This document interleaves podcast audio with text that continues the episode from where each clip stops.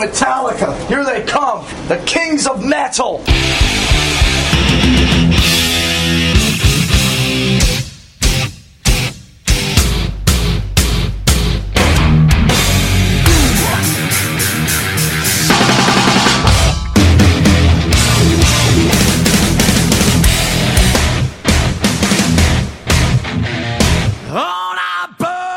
Hey, this is Steffan, and you're listening to Metal Up Your Podcast.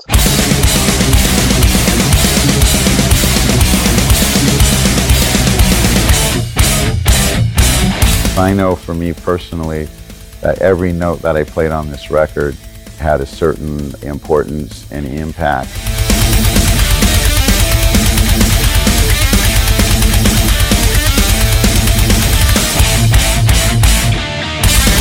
And it was coming from the heart more than any of the other records I've made with Metallica. Anticipation in domination. A sea of heartbeat as one unified. Magnification. This album to me really resonated what was going on in my life.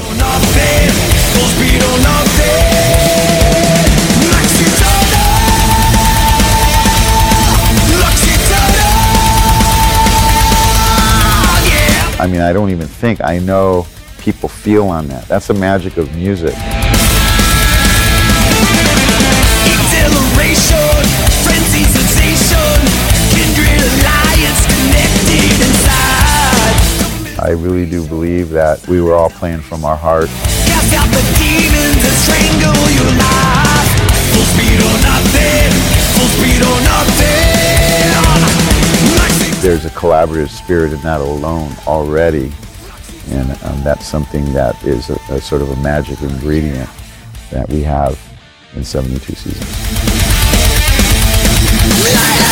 Welcome to Metal Up Your Podcast. I'm your host, Clint Wells, here with a very special guest. Not only a special guest, but a guest host. Definitely not Bradley, but Brad Blazeck. Welcome to the show, Brad. Hey, what's going on? Are you Clinton? What is your Clinton. Your name? Yeah. If you were to peek at my birth certificate, it would say Clinton Moore Wells. But unlike you Right, and right. unlike the coach for the Denver Nuggets, I don't mind being called Clinton, but you have a visceral. There's something triggered I in do. you that's visceral. If you're referred to Mhm. as, I won't even say it, the B L E Y. Where does that Right. come from? I don't know. That's what I'm saying. I wonder if it's like, uh, uh, like maybe a, like a girl in kindergarten made fun of me and kept calling me that. Well, I mean, if I wanted to invoke the great Sigmund Freud, um, a lot of it probably comes down to your relationship with your mother.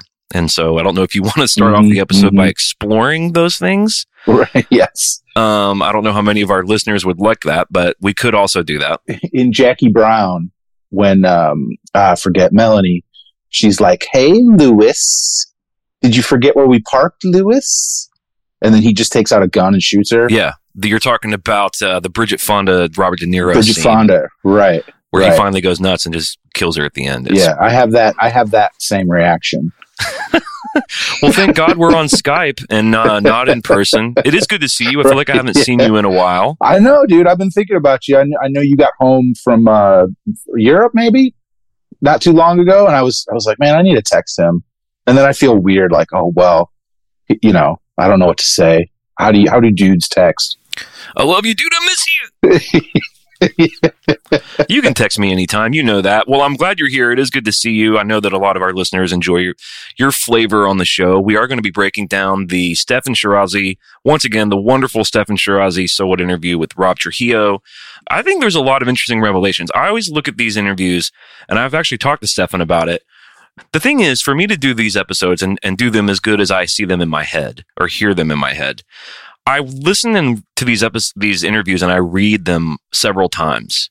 And if you really read between the lines and watching how they answer certain things, watching how they're trying to be careful about what they say, you can, I believe, learn a lot about the inner workings of Metallica. And if that's something you're interested in, which I am interested in that, it's a fascinating window into their thing. Do you have that experience when you when you read these interviews? Definitely watching it, especially on YouTube, watching Rob answer and just picking up on little things about the inner workings of of the band and how they relate to each other and how they work together. don't work together. You can see the ways where they try to be careful about how they answer, and that can tell you a lot about maybe a certain pressure point. And it's not all. I'm not even saying it's bad. No, I'm just no, saying no. when you're when you're a guy in a band, and you're even though you've been there 20 years, or you're the newest guy, and probably the most chill guy, and you know that these interviews are going to reach millions of fans. I mean, you're even to be asked simple questions about what it's like working with James Hetfield. I can sense a certain like there's a um, you know a responsibility that Rob has to just do right by his you know his guy, do right by Yeah. the fans, do right by himself. And I find all that very fascinating. So we are going to break that down. I have clips, I have anecdotes, uh, but we are going to do the normal housekeeping stuff. And some of this housekeeping stuff, I'm particularly interested to get your your opinion on. So first of all, in the news, Metallica gatekeeper silenced by Metallica. This is from guitar.com, a website I've literally never been to until today. Thrash legends leap to the defense of a bagpipe playing fan swiftly disarming a hater. The player, known as Allie the Piper, has covered tracks including Fade to Black, One, and Enter Sandman on her instrument, but has sadly received hate from online bullies.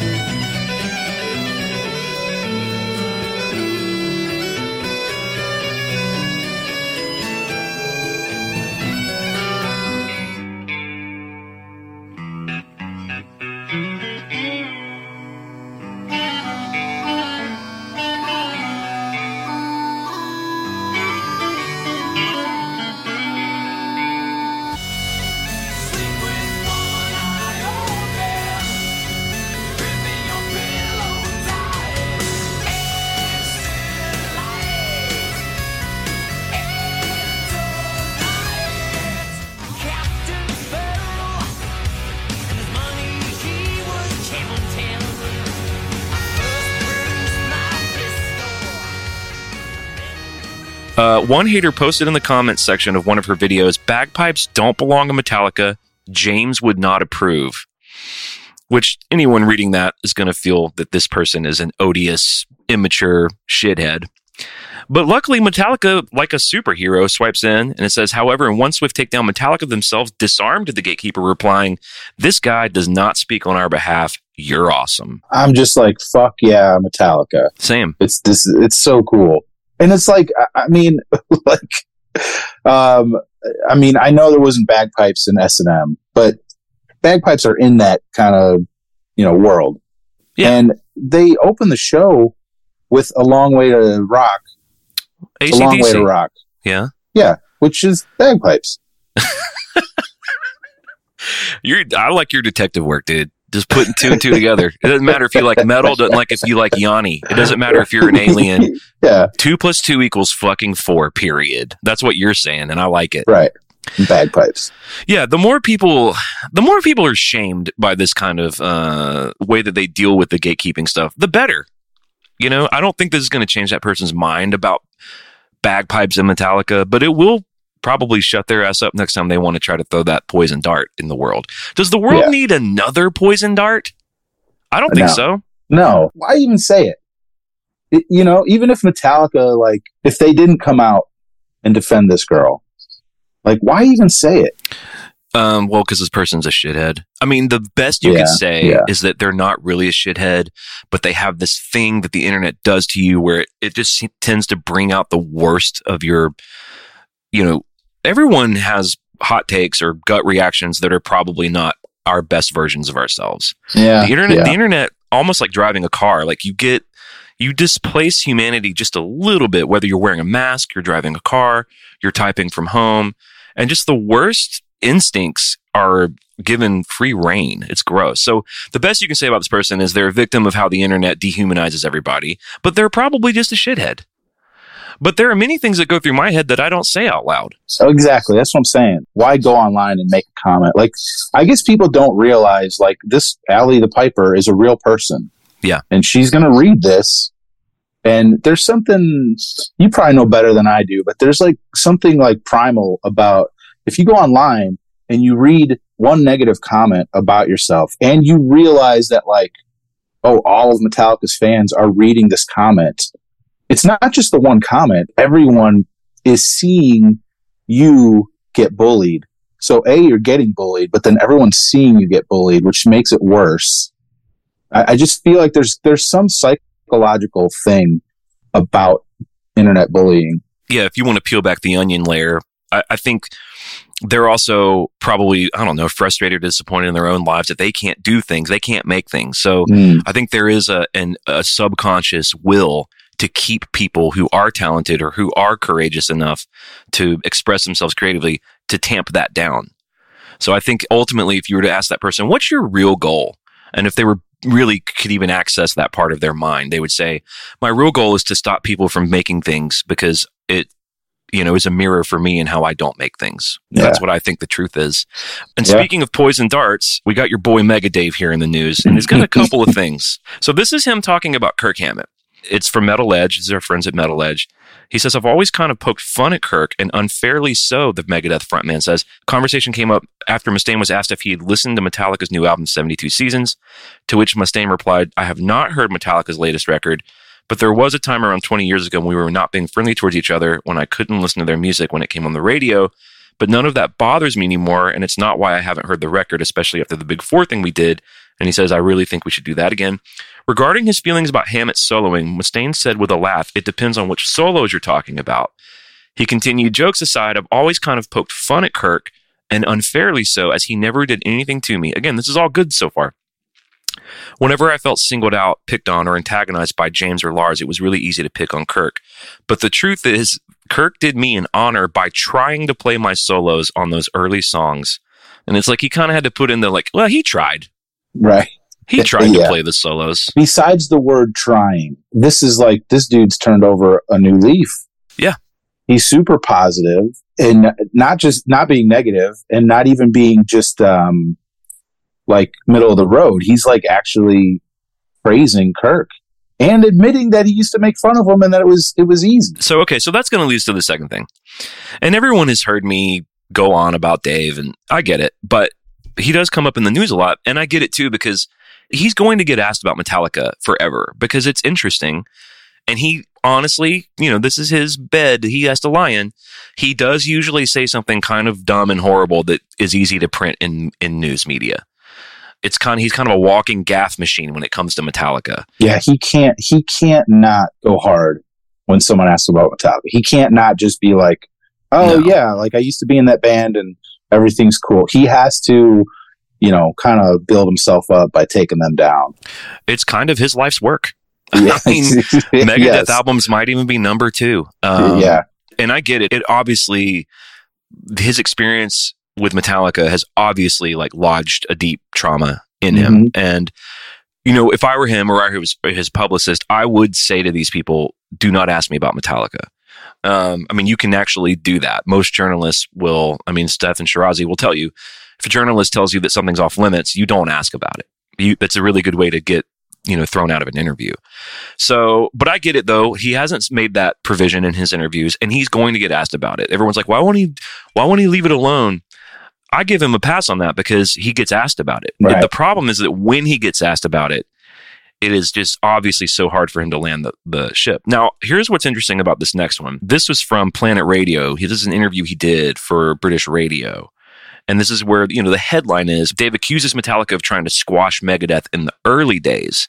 And I read the print of it, but I wanted to play the audio because the audio is a little different. So check this Mm. audio out and see what you Okay. think. we've had adversity against us since the beginning because of Metallica. Funny thing about it is, is that we're friends now. But you know what what happened happened, and you know it's a public belief that there's some kind of beef between us, and it really isn't. As much as back in the day we talked about it from a negative point of view, I prefer to talk about it from a positive place now. You know, place of forgiveness and of healing. Those guys uh, went through a lot of stuff themselves. Uh, I did too. It's uh, very well documented about all this and getting uh, professional help. So that, that's uh, something I think is really wonderful. You've got two of the biggest bands in, in metal that uh, started from the same place, had their growing pains, um, came to the realization that it was just a bunch of hard feelings and a bunch of, you know, hurt people and hurt people, hurt people. And uh, now I, I wish them the very, very best. Um, and now it's all about just coming from a place of happiness. And I, and I think the tone changed for me when I heard that. And I honestly, I went and listened to um, the rest of that interview, which was pretty interesting. It was him choosing like some of his favorite songs, and even the one where he's picking on Kirk was, which was a Guitar World interview, which I grew up reading Guitar World magazine. Most of what he had to say in that interview was really just about the guitars he's playing in his new record, and it did it did soften me up a little bit. I did feel a little softer hearing the way he's actually phrasing it and then seeing that it's just easy clickbait for people, myself included. I get wrapped up in it too. Do you have any thoughts hearing it versus Oh, reading it in print? Yeah, I read it earlier when you sent it to me, and now hearing it, I, I get the same like warm fuzzy feeling from Dave. Right. Like I am blown away at how positive he is, in especially in what we just listened to. See, because originally I saw the the title and I was like, "Oh, here we go. Dave's gonna shit on Metallica." Right. you know, for back in the day. And then he's like, I- I prefer to talk about it from a positive place now, a place of forgiveness and healing. That's Mustaine saying that. Like, that's crazy to me. I've said this forever. Like, I love Megadeth, a certain era of their stuff, and I want to like Dave, but he makes it real fucking hard Yeah. to like him. Right. And then I read these two separate pieces, and I'm just like, wow, like maybe maybe it's a little easier to to go back to liking him. Yeah. I mean, I think having a brush with, you know, with death hopefully gives you a perspective as a human being, you know? Yeah. I mean, he, he had a pretty rough, scary go of it. And, you know, when he got sick, when he was diagnosed, I think he was, was it esophageal cancer or throat cancer? I think so. Um, you know, I put a moratorium on the kind of making fun of Dave thing. Right. Right. And because at the end of the day, like I'm doing an entertainment podcast and trying to be funny, he kind of makes it easy to poke at him. Right. But when he got sick, it's like, well, that's all human stuff. And Mhm. I wish him the best. I think that I think that there are pockets of his music that for me kick ass. It's obvious that even the stuff I don't get resonates with an audience, yourself Right. included. Right. So yeah, I mean, maybe his brush with all of that, you know, maybe he landed on a new plateau. So I wanted to bring that into the news today because it was a Mustaine bit, but it was positive. Isn't that Yeah. nice? It's very nice. All right, number three in the news. Melvins' Buzz Osborne claims Lulu is Metallica's best album. These are our friends at Metal Injection who got the scoop. He says those guys got taken to task for Lulu, and I think it's their best record, easily the weirdest one. Metallica should be leading the way. They should be planting the flag in their own spot, making people rally around that. Don't let people tell you what to do. That's a terrible idea. It doesn't work because then you're assuming you know what they want. There's no way you can know that. All you can do is make music you like, and they obviously liked that thing with Lou Reed.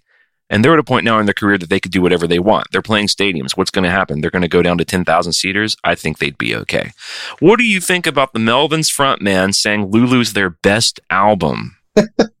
I mean, I I don't know. I, That's, I get that's a wild I- statement. That's wild. Yeah, it, it, it's. I mean, I guess he's trying to make a point, but it, it's just not hitting with me. Everything else he says, I get. Like, don't tell, let people tell you what to do, and Dad, you know, you got to do. you can't tell me I can't stay up, Dad. yeah. I'm this many. But to say that Lulu's their best record, like, it, it just, I don't know. I mean, maybe he hasn't heard any of their albums. That's the only explanation. Maybe he's never heard any of their other albums. right? Yeah, yeah. Because I'll take St. Anger over Lulu Right. any oh, day. Oh yeah, totally. Yeah, it's it's a weird, it's a it's an odd statement to make, but I really think it it was more in the spirit of what he's trying to make a point about. Right.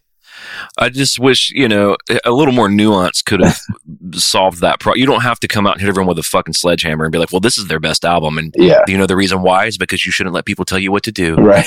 You know, it's like, okay, good. Parents just don't understand their, Yeah, their weirdest, shittiest albums, their best album when they've made some of like, you know, metal masterpieces and- beyond metal, just rock masterpieces. yeah. And I'm in the camp that Lulu is not a Metallica album anyway. Same. So All right. Well, interesting take, Buzz Osborne. I want to say thank you to some new patrons. We've got Sean Stangland, Chris KW, Simon Ingebrand, Chris Piers, Sean Reynolds, and Carlo Cardoni. Thank you guys for jumping on the hobo train. Brad, it's a train full of hobos, but it's it's not a bad thing because you're not alone, and we all have the stick with the bandana tied, and we all have something in that bag? What's in your bag? Because you've been a supporter of the podcast for what six years now. Yeah, something like that. What's in your hobo bag? What did you bring on the train? I brought the the brand new Clint Wells going supernova vinyl. I don't know if you Oh, could thank goodness. if you could see it uh, back there. I see was it. I was listening to it to earlier after I listened to the to the Rob interview. The only problem is, first of all, you can't eat or drink that. Number two, to fit it in the sack, you had to bend it and warp it in a way which makes Oh. renders it unplayable when you get to your destination, which is Valhalla, by the way, which is where the train's eventually going to end. Uh, well, that's sweet that you brought that with you. I am glad to see it showed up. The Going Supernova vinyls are currently out in the wild, being shipped to the Kickstarter. So. Thank you for helping support that. It's it's a pretty bitchin' cover, isn't it? I love the way it Yeah, looks dude. on vinyl. It's your big giant face. It's just a big picture of my face. Yeah. How much more vain could I get? no, but I was I was surprised that you signed it. I didn't realize it was going to be signed. That's I, that was a that was a nice surprise when I opened it up. Well, it went from being worth about fifteen dollars to about sixteen seventy five. Uh, the worst part of sending a bunch of vinyl is the post office vibe because Mm. I go to the humble United States Postal Service, which is a government run program. Have you ever seen anyone happy to be working at the United States Postal Service? no, and my father worked there for years, so And I, if you anyone's read Post Office by Charles Bukowski, you get a pretty good idea about what the Los Angeles Postal Service is like. Yeah, it's it's like a Terry Gilliam Brazil grayed out corporate horrible room. Why they never put a little color or a little radio or like a TV in there? Like I think if you put a small TV with like Home Shopping Network in the post office, I don't know, crime goes down by like eighty five percent yeah, you know, like Yeah. civil unrest just almost evaporates to nothing. If you just take these horrible government buildings we have to go to, like the DMV, the post office, and you just put a little color in there, put a little Guy Fieri's diners, drive-ins, and dives in there. hmm Because Yeah. I'll tell you what, Guy Fieri gets a lot of grief, and people who know me in my private life have heard me pontificate about this. But everyone likes to watch that show. You may pretend that you're above it. You may prefer Ina Gardner and the fucking uh, whatever you know, your Bobby Flays and your Iron Chefs. But what will really unite America ultimately is going to be diners, drive-ins, and dives. Period. You heard it here first. that dude is fun. Like, do you hate fun? You hate fun? He's a family man. He's a great dad. During the pandemic, he donated millions to restaurants to keep them alive during a time when no, everyone was fucking terrified to go to restaurants, right?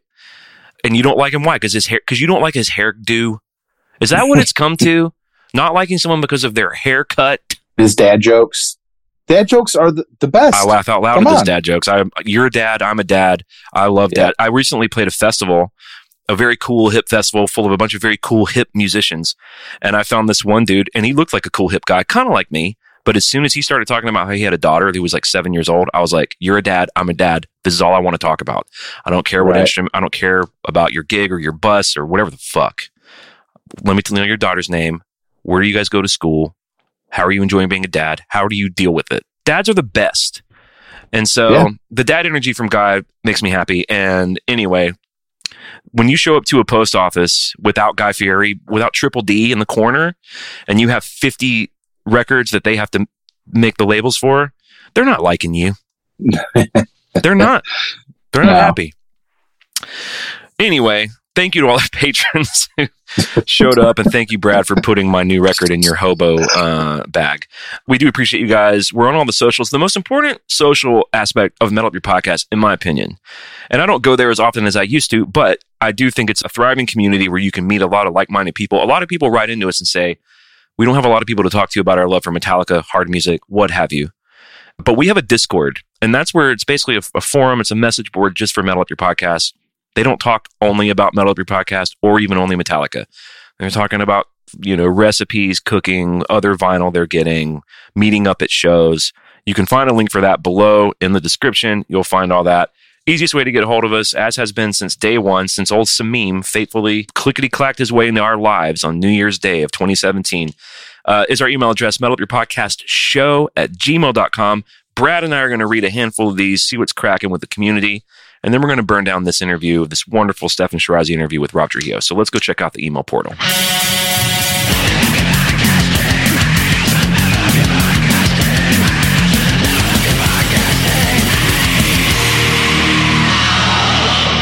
Okay, first email from Hans Weston. Good day, sirs. How do? Do you know what "Good Day, How Do" is from? It's a Metallica song. Yeah. From the load reload era. Continue. You're doing good so far. I, I might get there. I, I no, I don't. You know, I'm not a big load. I era. know. I forgive you. It is from "Wasting My Hate," which is from Load. Okay, yeah. Which I do like that song. I'm not a true. You know, I was listening to. I think it was last week when you were talking to your new your new tour manager buddy, Yeah, Lee. um, and you were asking him like the five questions that you ask somebody. Right. If I if I answered those questions, you'd be like, "Oh, this dude's a true." Well, let's just do them real quick. Just give me the short answer, though. Okay, Uh, Cliff or Jason? Jason. Well, then you're not a true already. Yeah, I guess. Yeah, man, I just strike, strike one. I mean, next thing you're going to tell me, reload your favorite Metallica album. Jesus. I know why it's Jason though, because you're a Justice guy, and even though Right. even though you Yeah. can't hear a single decibel of him on that album, Right. and you're also a big um, you're a big Garage Days Re Revisited guy, which would of course have been Jason's first Yeah. real recorded material of the band, and in which the bass is cranked loud as hell and sounds beautiful. Yeah. It's awesome. Yeah, those that EP is just amazing. You're known to wear a crash course in brain surgery shirt. I've seen you. I've, I yes. you've probably worn it just to my house twenty times. Yeah. Yeah. All right, but the the other questions though are where do you stand on load and reload? And you would probably say I'm not a big load reload guy. Yeah. I'm not a big big fan of those albums, but I don't hate I don't hate them. And then the, I think the third one is like, what do you think about Saint Anger? Yeah, I don't I don't hate it like everyone else. Like I I do enjoy some of that. The uh, drums, the snare drum does not and has never bothered me. Okay, curious. So- that's a curious statement. Because aren't you a former drummer? Yes. Okay. Well, well, again, we're just hobos on the train. The thing that bothers me about the people who defend it is when they say, "Oh, it's a return to form." No, it is not. That album does not sound like Kill 'Em All, guys. My argument of that is it doesn't sound like anything in the 90s. It Right. sounds like they were trying to go back uh, and now they they failed. It's raw. but it's very raw and it's very thrashy compared to the Black Album and Load and Reload. My thing is like when the Black Album came out and then Till It Sleeps came out, I had the same reaction like, I like this, but I guess this is Metallica now. It's not thrash. When Saint Anger came out, I was like, oh shit, like they're trying. They're attempting to go back to the stuff that I love. You must have shit a an immaculate thrash rainbow doo doo when you heard Death Magnetic. That must have just been one of the happiest days of your life. yeah, that was like, okay, this is what they were trying to do with Saint Anger. That that sounds weird because Death Magnetic does not sound like Saint Anger. I'm just saying, like, Yeah. Well, Death Magnetic was a return to thrash form. That's what you mean, right? yeah, Death Magnetic Yes. to me is like a sequel to And Justice for All. I think if you put Death Yeah. Magnetic in 19 if you if you dude, if you put Death Magnetic as the follow-up to Puppets, we're talking masterpiece combo. Mm. Yeah, You know what I'm saying? And I think that's a Yeah. record that could that's what it could have come out at that time. I. That's what I wanted the Black Album to be. Yeah. I wanted that to be the next progression After Justice. after Justice. Yeah, like again, like I don't hate the Black Album, and I. I mean, I can listen to it. I like all those songs, but they're not like the thrashy Metallica that I grew up and loved. Yeah. You know what I'm saying? I It's, get it. it's weird. I have this weird thing. Like I, I wish the Black Album was some other band, some other unknown band that came out and just kicked ass with those songs. That's what I heard a lot, you know, at the time. I Yeah. mean, I ha- my my group of trues. Well, we weren't trues, but my group of diehards. Like for me, with my age, when we got hip to Metallica, was Enter Sandman Black album. Right. So for us, no problemo. Enter Sandman was like the coolest thing in the fucking world. right. If that came on the radio, we're cranking it to eleven. And then our very next step was Binge and Purge Right. because it had the live um, Black album stuff, but that was that was the first time we heard Seek and Destroy, Whiplash, Creep, Harvester, Mm-hmm. anything pre Black album. We first heard it on Mexico City and San Diego and Seattle '89, and it was that Black album era, you know, power. Yeah. And so when we got to load and reload, my guys mostly were bummed. Now we still Mm. we still jammed it because we just loved them so much. Right. But I did have my guys going, being a little bummed about until it sleeps. Yeah. Um, Yeah. And giving me the sauce in 96. I remember distinctly a friend of mine, we were arguing about load. And I remember a friend of mine did this very dramatic thing. He goes, hold on a second, just hold on. And he went and put the VHS SN of Benjamin or whatever the Binge and Purge was. And Creeping Death is like one of the ones they open with. And he just, he was like, and he just played Creeping Death. And I was like, dude, I get it. He's like, no, no. And he made me just sit there for like six minutes and watch Creeping Death. And you know, was he right or wrong? I don't know. It's a, it, it strikes me now as a charming argument. But you know what else? Yeah. When you know what else was going on at that time in 96, 97, and you're going to enjoy this, and so will our listeners who have the Venn diagram of Pearl Jam fans, is my buddies who were big 10 fans and 10 and, Hmm. 10 and Versus fans that just like the even flows, the goes, the animals, Yeah. they did Uh, not like no code Yeah. or yield. And I Yeah. remember my friend looking at me. We were listening to yield, and it was this one of the same guys who showed me creeping death as, as exhibit A for why until it sleeps is just not up to par. And he we were listening to No Way on yield. And it was the oh, let's call it an angel. And I remember he was just like, "Listen to this, dude. Let's call it an angel. What the hell is he talking about? This is horrible." But there are some places that you can or can't go to with your favorite band. And I don't think being able to go there in that moment makes you a better fan or anything. Like the people who were able to go through the door into Saint Anger world, I just couldn't follow them there. I don't even know why, really. yeah. You know, it's like not liking onions or not liking pickles. I wish I liked them. My life would be a lot easier if I liked a goddamn pickle, but I don't. You like pickles? Mm. Oh, I love pickles. So your life's easier. You have it better than me. Do you like the cucumber? Or just- Yeah. yeah. Okay. So You you're don't like cucumbers? no, I surely don't. Oh, wow. We have still yet to read the first email. Here we go.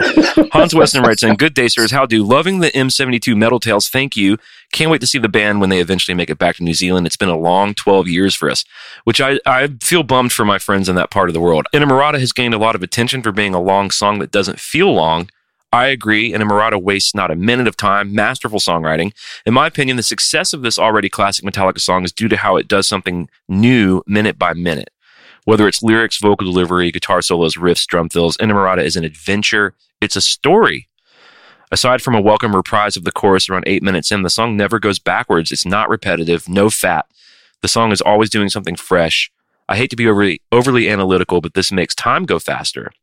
The song reminds me of the Beatles track Happiness is a Warm Gun, where every idea falls into the next and there's no repetition. But Hey Jude probably has more in common with Inamorata. Never heard anyone complain about that being a long song either. It confuses me why Metallica would sneak a track like this onto the end of an album. Was it the last to be written? Maybe it wouldn't fit anywhere else on the album. Is this a sign of where their songwriting might be headed?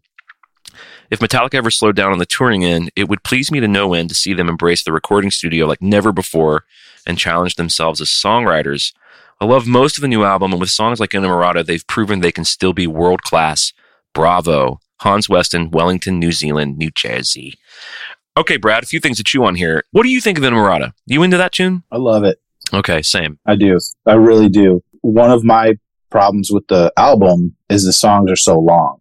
But ironically, I, I think Inamorata is is perfect. What he's saying here about it like doesn't waste any time or any notes or anything. Like he's he's totally right. Master!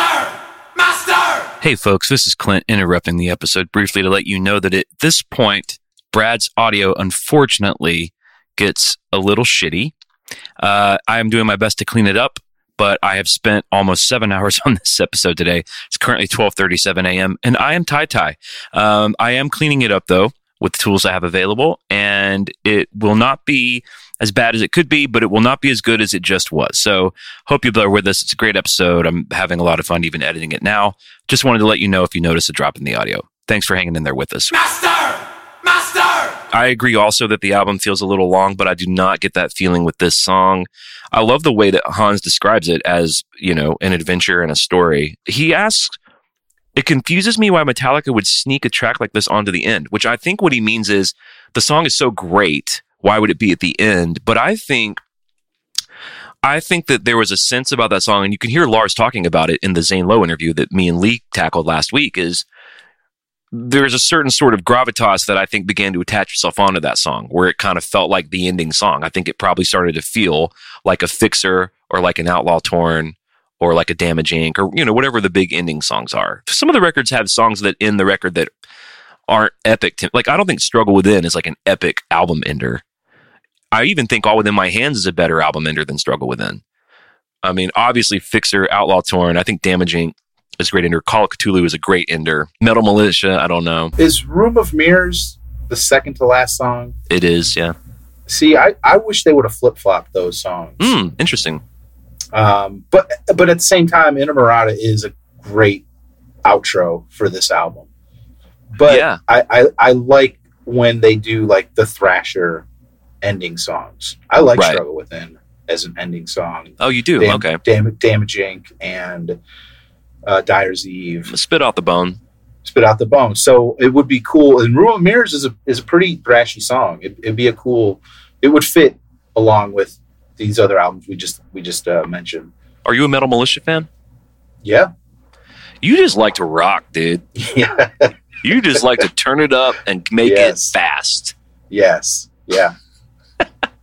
I like that about you. All right. Do you want to check out this next email from Brian? Sure. Brian K. The subject, I like the subject. Peace sells, but who's Brian? My first name is Brian. In 1991, at the age of 17, I had a huge stereo in my room. Four standing speakers, one in each corner. Dude, you want to hear a dude that likes to rock? It's it's Sounds like Brian, Brian. K. Brian Yeah, likes dude. to rock, dude. He's got a lot of speakers with which to rock with. And I bet you Metal Militia came out of those speakers many times. Fuck yeah. Uh, four standing speakers, one in each corner, and four smaller satellite speakers on my entertainment center. My mom had no problem with me blasting my music, and I listened to everything from the Beatles and Rolling Stones to Metallica and Megadeth. I had a female friend over, and she was a metalhead. She actually introduced me to early Soundgarden, Slayer, and Megadeth. We were listening to Peace Sells intently, and when they sing, But Who's Buying? We both thought my mom was yelling up the stairs, Brian. She and I are still friends, and we both laugh to this day when we hear this song. Love it. Peace Sells, Yeah. but who's Brian? Yeah. I mean, that, you know, honestly, in a not distant universe, that actually could be a Megadeth lyric. He had a concept album about a guy named Brian. All right, Yeah. thanks, Brian. Okay, Jeff Kozak writes in. He says, "Brad Blazeck, you're so right. I scream, I can feel it." as soon as someone says it in the wild all the time, had to show my whole family why and what a laugh we had. I had to dig deep, for the Hot Summer Nights episodes, and wow, that's peculiar. Anyway, Brad, love you on the show. That Clint guy has issues. LOL. Love all you guys and Paul. Love the fam. Love the laughter every week. Fucking rockin' Jeff Kozak from Grand Prairie, Alberta, Canada, New Jersey. So you, I guess you told the story about uh, when you hear "I Can Feel It in the Wild," you got to give a shout out to the Hot Summer Nights guy. Yeah, because it co- it just comes up in, in conversation that that line, and in my head, it's that's all I can hear is I can feel it, and it's it's funny because I I too showed this song to a few family members last weekend. Uh, we were having like Father's Day cookout, and Happy belated Father's Day, by the way. yeah, you too, man. Thank you. Um, it, it, it just got the reaction that you would think. Like first, they're like, "What is this?" And then they kind of like cock their head to the side and are looking at me like, "Is this real? Like, is this like someone making a joke?" And I'm like, "No, dude, this dude is for real." And then we just like laugh about it. Yeah, you know, most people see it the way that you did and the way that Jeff Kozak obviously does. They see it as a, a gift that can keep on giving if you share it with enough people. We did have a small group of people writing, they were like, hey, it's not cool that you're making fun of this guy. And it's like, come on, Yeah, come on. What are we supposed to do? yeah. When I can feel it, I can feel it. I I would, uh, man, I, I'm like half and half. Like I'd like to talk to that guy and see, you know, what he's up to, what he's doing these days. But I feel like he's the kind of guy that would, um, he wouldn't even think you're making fun of him. He'd be like appreciative that you're even listening to it. He'd be like, I could. him." Here's the thing, man. I could feel it. I felt it. And when I felt it, I told him I can feel it. We're like, that's cool. Yeah. Hot- Can you mind? I'm like, do you mind if I call you Hot Summer Nights guy? He's like, well, my name's Jarrett, but you can call me Hot Summer Nights guy because I feel it. I can feel it. His name's Jarrett, Uh. Hot Summer Nights guy. Yeah, Thanks for writing in, Jeff. All right, Joe Zappy's got an email for us. Good day, sirs. There's no question this week, but I just wanted to thank you guys for the work you put in. Thanks to your podcast, I've rekindled my love for Metallica, and the show has given me a greater appreciation for their work. Thank you for the awesome Cover Our World Blackened EPs. Thank you for Lunar Satan. Thank you for your solo projects. I'm thoroughly enjoying Clint's new Going Supernova album. Thank you for the laughing fits and church giggles. The laughter really helps get through the tough days that never end. I'm excited for all the awesome episodes to come. Keep up all the great work as always. Joe Zappi, Walkertown, North Carolina, New Jersey. You know, I'm looking through the last email that I'm about to read, and I think we have a six for six New Jersey writers this this uh, this week. Which I always look to see who's going to put the New Jersey joke in, and this week it's 100. percent Uh, you sure about that? uh, Am I wrong? Are you the guest host coming on here immediately going to? Yeah, I, I got to call you out because I did notice that Brian K did not.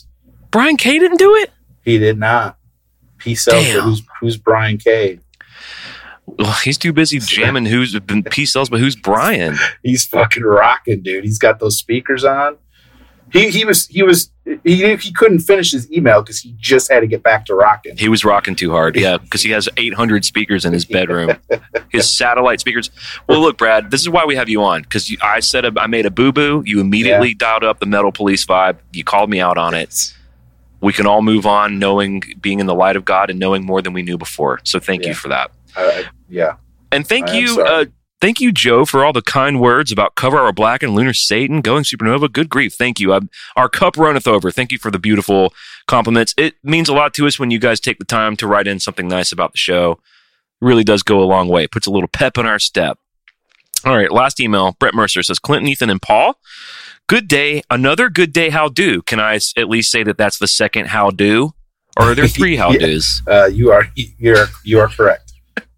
I think they just run everything by Blazy now. Uh, he says, longtime listener of the show, happy to say I finally got off my ASS. I'm going to spell it for the kids out there and became a Patreon supporter. He says, sorry it took so long. And to that, I say just quickly here at the top, we don't care how long it takes. We're just glad to have you on the ride. Brad will share his hobo bag of a warped and bent Going Supernova album with you anytime you want. He says, My quick story. I've been a Metallica fan since I was six. The first song my older brother played for me was Damage Inc and I was instantly hooked. He says, I have been fortunate to attend many concerts, but no show compares to seeing the boys live. My first Metallica concert was back in 2004 in St. Louis with my older brother. I had just turned 12. I will never forget the rumbling of anticipation in the building when Ecstasy hit, followed by the blackened intro tape. He says, I was able to see the boys again in 2008 during the Death Magnetic Tour, and now, 19 years later, after my first Metallica show, my brother and I will be seeing the boys again in St. Louis in November, which I think is the show that I'm going to be able to go to. Are you going to a U.S. show? Yes, I'm going to St. Louis. Okay, maybe we can go together and relive our St. Louis. Yes, dude. You and I in 2017 rode the rail Yes. in the Snake Pit in 2017 on the on the World Wire tour. Mhm. Uh, when James came out, I almost cried. I caught one of his picks and gave it to you because I'm a Yes. I'm an amazing person. Is that pick in a place of honor now? Yeah, it's uh, framed with a picture that I took of them, like uh, doing. Uh, Look what I have right called? here. yeah, yeah, I've got that too. I have the poster, which is like one of the coolest posters of the whole tour. It is a, that is a killer poster. it's the two skeletons in the coffin, like the death magnetic coffin. Then I have my snake pit pass that you gave me Yeah. in the bottom, just so you know it's in a place of honor. By the way, that's me and you on there. just forever entwined. yeah. Um. I got to tell you this too because you know you gave me this great Michael Jordan poster. Um, I'm sure you remember it, uh, where he's Mm-hmm. Yeah. doing the slam dunk. Con- it looks like he's flying, and Yeah. I had it. I I replaced it with I replaced it with my cassette tapes in the old Right. studio. I want you to know in my new studio, you can't see it now, but I have it in a place of honor behind the couch. Oh, thank you. So That's awesome.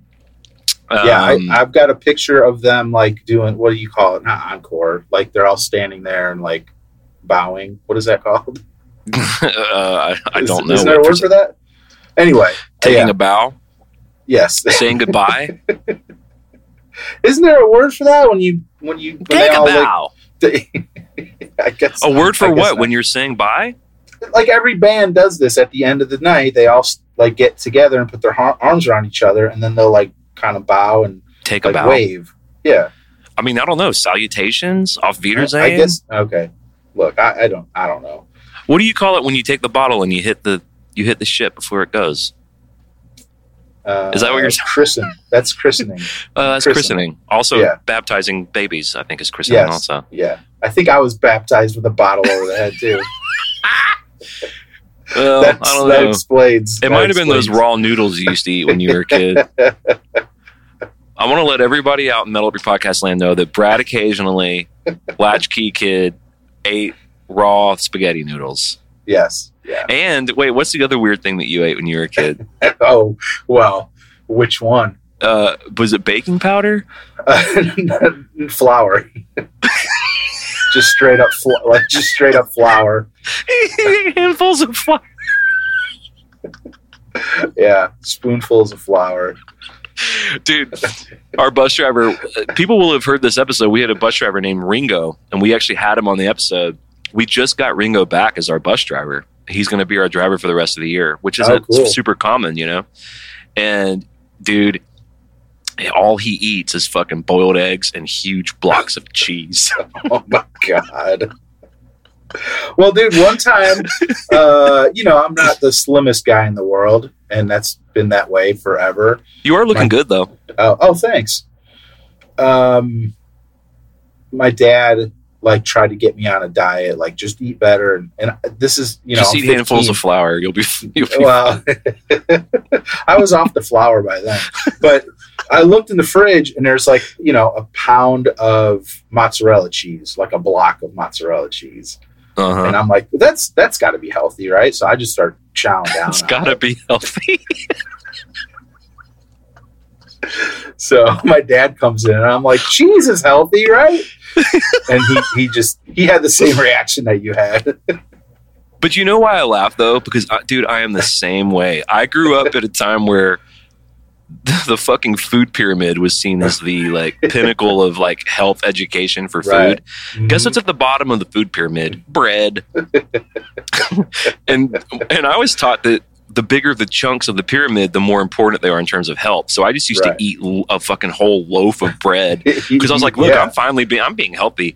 And dude, Yeah. when I was growing up, we had we had the blocks of cheese in our fridge too, and I would just walk by the fridge and just take a chunk out. There's always teeth marks in the fucking cheese. Like when I hear you about the fl- the baking or the Fl- flour, or whatever, like I never quite did that, but I definitely did whatever my versions of it were.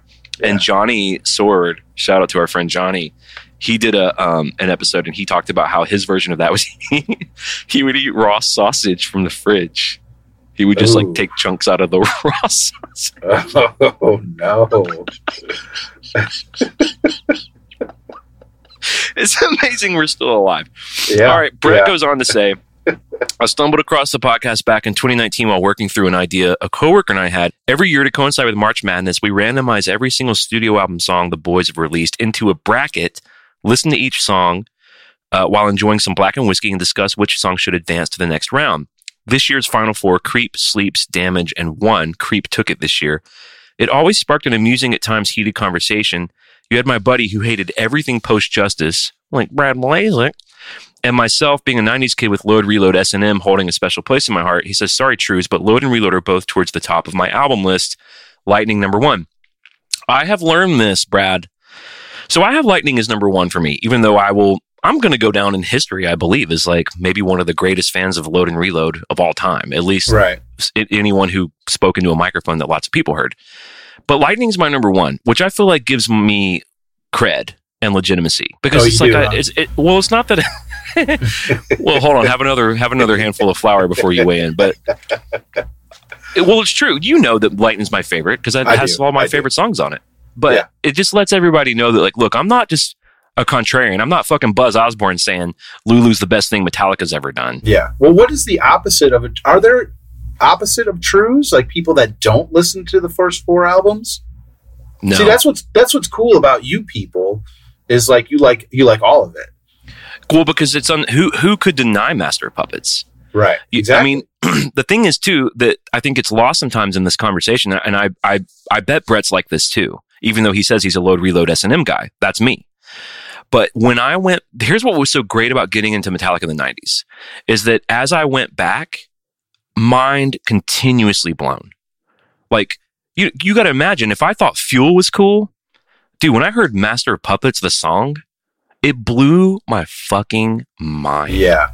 Yeah. When I heard Fade to Black, mind blown. Cre- eh, that's why I like Lightning because Lightning just has so many mind blowers. Five Hour Fire is my favorite uh, starter thrash song. I like it. I prefer it over Battery. I prefer it over uh, Hit the Lights. I prefer it over That Was Just Your Life. I preferred. Oh, I don't know if I preferred over Black, Blackened, but but it's close. But it's close. Ride the Lightning is my favorite title track song, even over Puppets. And then you got Bells, Fade to Black, which is my favorite ballad. Um, I don't think it's their best ballad. I think the best ballad's one, but I think Fade's my favorite.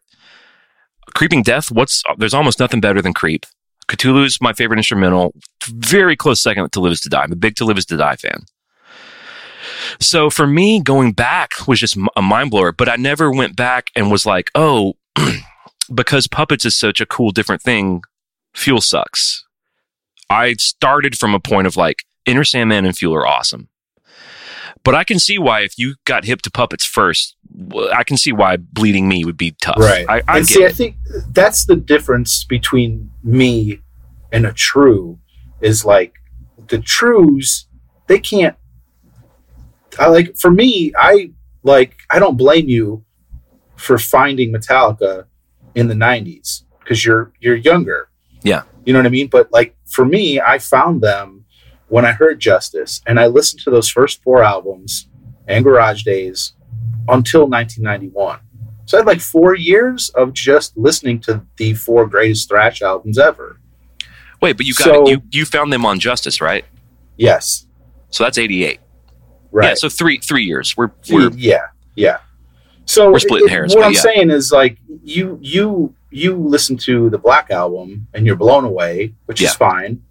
And then you heard that other stuff. But like, man, that first album of pretty much I, I kind of have that theory. Like the first album that you lock onto, pretty much with any band, that's your favorite album. I'm sure hmm. there's some outliers, but for me, pretty much every band that I love, that first album is the album for me. The first album I heard of that band. Here's the thing about Trues. Here's the thing about Trues. Like, they're dummies, but they're products of their age and time. And the, these are the guys that are like at Ruthie's Inn and they're watching the Spastik Children. They know Metallica. And then they're watching James put braids in his hair and play drums and everyone's drunk. And it just felt like their special group.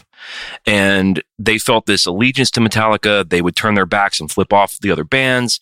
They're still at Ruthie's to this day, uh, geriatric in wheelchairs they never grew up, you know, but I forgive them for when they were kids. They just never grew up. And there isn't a version of the 90s guys because Metallica's too good. I don't know if I can say this, Brad. I think if you're a child of the 90s, I think that because of MTV, you were more open. I think you were because if you were if you were they a kid everything. if you were a kid and you liked music and you were raised by MTV, and MTV debuted in 83, but it didn't become the power that it was to like 86, 87, and then it didn't get shitty until like 95. So if you were in that window, which I was 8, 9, 10, 11, 12, and then ding, ding, ding, 13, or you're seeing Enter Sandman next to Living on a Prayer, next to uh, Living on the Edge, next to Prince, next to Madonna, next to Snoop Dogg. And I, I just think you're you have more of a melting pot infrastructure, in my opinion. I might be wrong. I think in the 80s, it was a little more tribal. It was like there wasn't as much. So like in the 80s, what probably ruled the day more was like the shirt you were wearing in high school. You know, the skater kids you hung out with, like your, your gang and not gang like capital G gang, but like your tribe, your people, that was your identity. So for Metallica to cut their hair or wear guy liner or for Kirk and Lars to kiss for press to annoy James or for them to slow down and play eight minute, you know, stoner rock songs. It just fucked with your identity. That's all it is. Okay, finishing the SEMA. Is this this is a Tangent City episode, by the way? yeah, I think you're right. Yeah. Actually, you know what? We talk, we've talked about Metallica way more than Tangent City episodes. This is a Metallica episode. Anyways, wanted to write in the show uh, and show some love and appreciation for the Melody Podcast family's two favorite professional musicians. I didn't say it. Thank you both for dedicating your time and energy to entertain and cultivate a platform for us fans to listen and discuss the band we all love. The show has been a bright spot on many mundane Monday morning commutes into work. So Say thank you, thank you, thank you. That's like Sally sells shells. Yeah, dude. Hmm? Many mundane Monday. Damn, many mundane Monday morning commutes. Many mundane Monday morning commutes. Yeah, there's a lot of alliteration, and then commutes is almost like a slingshotted Mhm. M in there M's too. and M's and N's and N's and D's and Are we doing a Dr. Seuss bit right? okay, so thank you, thank you, thank you. We all greatly appreciate your hard work and dedication. Look forward to many more episodes in the future. Hope to catch you at the St. Louis show in November. You're catch me and Blazy Blaze, I think. Good day, sirs, he says. Peace and love. Brett Mercer from Shady Side, Maryland, New Jersey. P.S. Clint's congrats on going supernova. It kicks ass. Thank you, babies, for writing in. Thank you, Brad, for helping me through the housekeeping portion of the show. We're going to let you hear a quick commercial. We're going to take a quick pee break, as it were, spiritually speaking. And then we're going to burn down this Steffan Chirazi interview. Hey everyone, Clinton Ethan here, and we want to tell you about a little thing called Patreon. Patreon is an easy and interactive way to support the people who make the things that you love. For as little as five bucks a month, you can ensure that Metal Up Your Podcast can continue to grow in quality and content. That's equivalent to a cup of coffee or a beer once a month. Not only is it easy and affordable, but we've made it a priority since day one to give back to our Patreon community. We've given away deluxe box sets, rare vinyl, Blackened whiskey, Concert tickets to S&M2 and Slane Castle, all four of our Cover Our World Blackened EPs, 26 quarantine covers, and Lunar Satan demos. invitations to exclusive Zoom happy hours, the ability to ask our guests like Jay Weinberg of Slipknot, Lizzie Hale, and members of the Metallica crew your very own questions. and eligibility for our Metal Tale series, where you can be a guest on Metal Up Your Podcast and tell us all about a notable Metallica show you've been to. Subscribe to Patreon today and immediately get access to years worth of bonus content. Thank you for supporting the people who make the things that you love. Peace. Adios.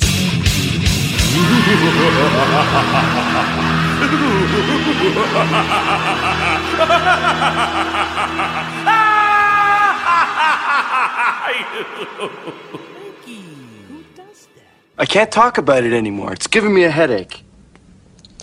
Here, take two of these. Ah, new print. Little, yellow, different.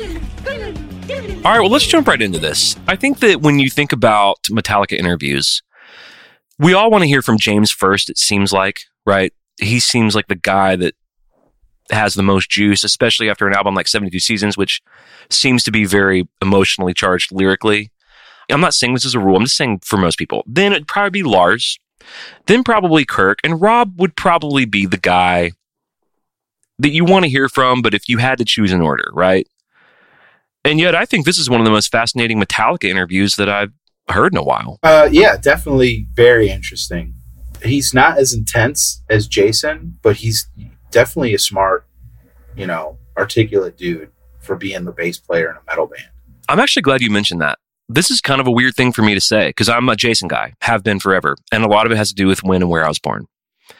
Lately, as I've grown older and become a dad and all this stuff and just life, you know, Jason's intensity kind of wears me out now. Yeah, I d- totally, I'm right there with you. Like, what do you think that is?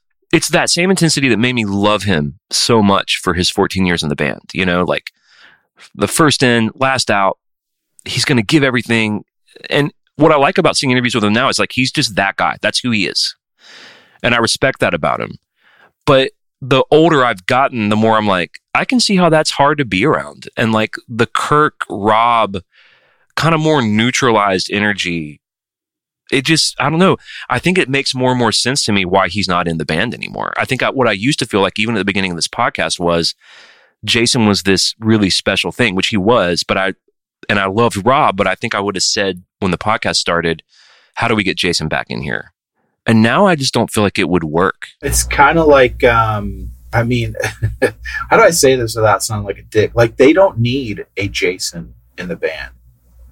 what do you mean Like it's too many cooks in the kitchen. I feel like when you listen to these interviews now with Jason and how intense he is, they already have a James and a Lars. So to bring in a third dude that's that super intense, it's too much. And I, I agree. th- I agree. I think I think to answer your question of why maybe you feel this way about him now, um, I because I get where you're coming from, and I think for me, it's like he's super intense for like an hour, hour and a half on a podcast. In the '90s, we would see him be super intense at shows, and maybe in a two-minute MTV News clip. But man, now you're getting to hear him for an hour and a half be that super intense. And it's just who it's, he it's is. too much. It's Yeah. too much. yeah. And you never got that before. You would just get like a quick clip of it and be like, "Oh, that was he's killer," you know. But now it's like it wears on you as you listen and listen to these interviews. And I think about it in terms of an, and it doesn't even matter that I play music. I think just in terms of like a coworker. Like imagine a coworker that you know, because I know that I don't know if you still do it this way, but I know for you know a lot of your work until recently, you had to be in a, a car with someone all day, working with someone to deliver stuff. So like if that person was like a really intense personality, even if they what was kind of great about them is what was intense about them, that's just a lot to work with. Yeah, yeah, and to juxtapose that to start this interview there's you know there's always these little preambles and i like steffan's preamble about this he says that rob's a great guy what does that mean what do those words mean when we use them with respect to someone uh, he says here's what it means in this case rob trujillo has a warm generous and very human spirit unflappably positive even if he isn't necessarily in top form on a given day He's friendly and inclusive. He's one of the most selfless musicians you could wish to meet. He's a little goofy at times, and he can be a whole heap of fun. A confirmed collaborator in all projects he's involved with. He answers his texts in a timely fashion. He says there, that's why he's a great guy, quote unquote, a great guy, among several other elements I've not mentioned. That Rob Trujillo is such a pure musician's musician, a man of many talents, a writer of increasing repute, the sort of creative force which is hard to find in all those nuances only adds to the whole true tale. It should surprise no one reading this that Trujillo was the first to step up and speak about 72 seasons. It should further surprise no one that Trujillo didn't settle back into PR speak. Instead, he offered a detailed breakdown of how he dealt with all matters of the world and creativity in a pandemic and how he saw the journey into 72 seasons being created. I'll let the conversation speak for itself, but allow me one more time to say that Rob Trujillo is a great guy. Um, we're going to get into this with the clips, but I think one of the reasons Rob may have been eager to talk about the process is because what we're going to find out is that he was kind of the one that started the process. the thing about not settling into PR speak, when you watch the YouTube video, it's probably a, a way more apparent. You Yes. can see him like he'll he'll take a second, and you can see him like thinking of an answer, which is the opposite of PR speak. Like those those answers are right on the top of your head. And sometimes they're not even answering the question, but they're just like reading these robot robotic answers. Or they've been coached in a certain way or Right. Right. Yeah. And he he does not do that. Well, so the first thing that they talk about is the tuning room. And the tuning room is where these songs are basically born. He will go on to talk about how there might be a riff from, you know, Salt Lake City, and the, even the, the working title for that riff is called SLC or something. But he talks about how the tuning room is really where is the birthing place for a lot of the ideas that end up becoming their albums. Our tuning room, the jam room, is a very special place. It's always been a place where you can find, you know, serenity and kind of a peaceful environment with your instrument at a location that is just full of a lot of enthusiastic fans, which is great, and crew and everything that goes into a Metallica show. But you know, as a as a member of Metallica, that you can go in that room and you can work on songs. Maybe there's some songs you're going to be playing that week that you haven't um, had time to take in and, and rehearse and practice on. So you can really, really spend time getting into the track, you know, before you actually take it to the stage. And then, of course, eventually we all get together about 20 minutes before and we loosen up, we prepare. The jam room also serves as a creative environment for new ideas.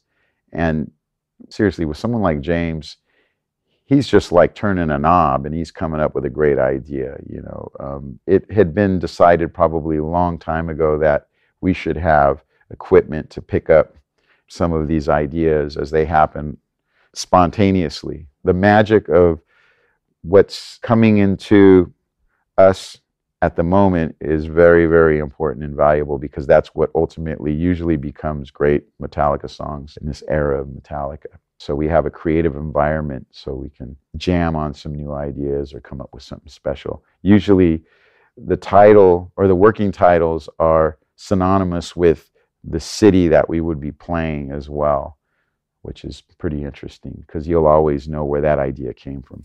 I remember there was one, I think, for it was either for Death Magnetic or Hardwired that was called like Chi Town. obviously Chicago.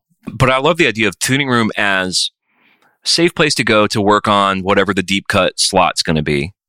But then also, if there's not that much work to do, meaning we really need to work out the bridge to holier than thou because we only play it every two weeks. If they're feeling pretty good, then it becomes a space where they can actually start being creative.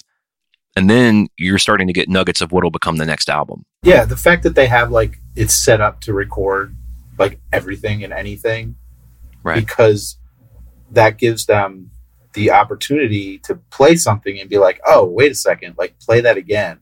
You know, like we have it recorded, so we know we can work on that certain riff or whatever it is, certain idea.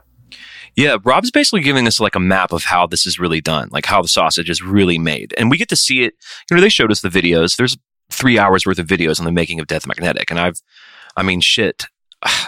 Brad, I've probably watched that like 10 times. I don't think I've seen I've seen the hardwired one, but I don't think I've watched the Death Magnetic one. if you look it up, like making of just, it's called making of Death Magnetic. And what some, you know, blessed soul did is they just put them all together. Cause the, cause the hardwired ones, they just basically put out individual videos of like, you know, they would show you the working title, whatever it was called. And then they would show you piece by piece how they get to, and usually they ends with James's vocals and then you get Moth Into Flame or Dream No More or whatever. Um, the one with the making of Death Magnetic's a little more raw than that. And it's a little, it's longer. It's like more intense and um, it's just fascinating to see the genesis of how that starts. So next, Rob talks about fascinatingly the, how the pandemic plays into it, which I've I always kind of feel like oh, a pandemic record. Everyone, of course, artist types are going to be locked up in a studio, and of course, they're going to try to make something. I just always hoped it wouldn't be such a blatant like we're in a pandemic and life's scary. You know, it's like how do you fold something like the pandemic into just your normal creativity. I think that's one of the problems for me with Saint Anger, and I'm not disparaging sobriety. Some of my closest friends are sober people, and if they hadn't been sober, they wouldn't be alive. But I think one of the problems with me with Saint Anger lyrically is that it's so raw about that material. I think what I look for more in that material is it being sort of folded into their normal thing. So this is fascinating. This is Rob talking about the pandemic, the uncertainty surrounding, you know, being in lockdown. Everybody's going to have their own story and what they went through. My version is going to be different than somebody else's. But I was actually just coming back from performing with Kirk on the East Coast. We were playing a wedding band show. We were having a great time playing covers. And then we arrived back in California, and literally the next day, everything shut down for a good year. So we sort of had, I mean, I guess a festive experience right before lockdown. Not a lot of people got to have that. And then, given where I live and my mindset, whenever things start to get too crazy, it's nice to have music to be able to take you away from the madness. We live in the mountains, so to be able to go on a hike or just to kind of find a bit of therapy. So I was in that mode. I was coming from music and um, to get home and everything's turning into madness. And at that point, I try to find a place where I can get my head together and climb a mountain or whatever, just to kind of figure out what the next step's going to be, because there was just so much uncertainty. With that, you know, I just turned on the creativity once again. You know, I picked up the acoustic guitar. I just started playing uh, more and writing more and went that direction. I can honestly say the Trujillo family is extremely creative and we take a lot of pride and, and energy into channeling positive energy through music or through art. All that stuff helps. And you need that stuff when things aren't stable and you've got to find a place to, to just sort of release the frustration and, and eh, you know and all that kind of energy and one of the first things we did as a family because we live where we live we went on a hike you know to try and feel like things are going to be okay Well, first of all, I love that he's emphasizing getting outside just for mental health stuff. That's great advice. I also like that, you know, if you follow his wife, Chloe, on social medias, she's always making stuff, whether it's like fashion stuff or actual art. She's been making like records and singles. Obviously, his son is a already an accomplished musician, has his own band, is on tour.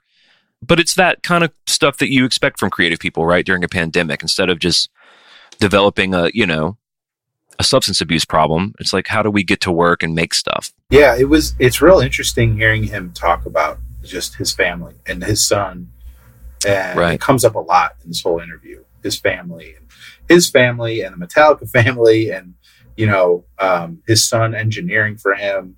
And I think he says at one point that Lars's son was engineering for him, and the daughter was Filming. daughter was a yeah filming. So that was that's pretty cool. Like you know, again, you think of these like rock stars and they're just doing rock star shit. He's talking about going on a hike with his kids, with his family. You know, To me, that is rock star shit. To me, that's why I mentioned to you earlier that the guy that I gravitated towards at this big festival, full of a bunch of country music rock star muckety mucks, was a guy that would just immediately started telling me about his daughter.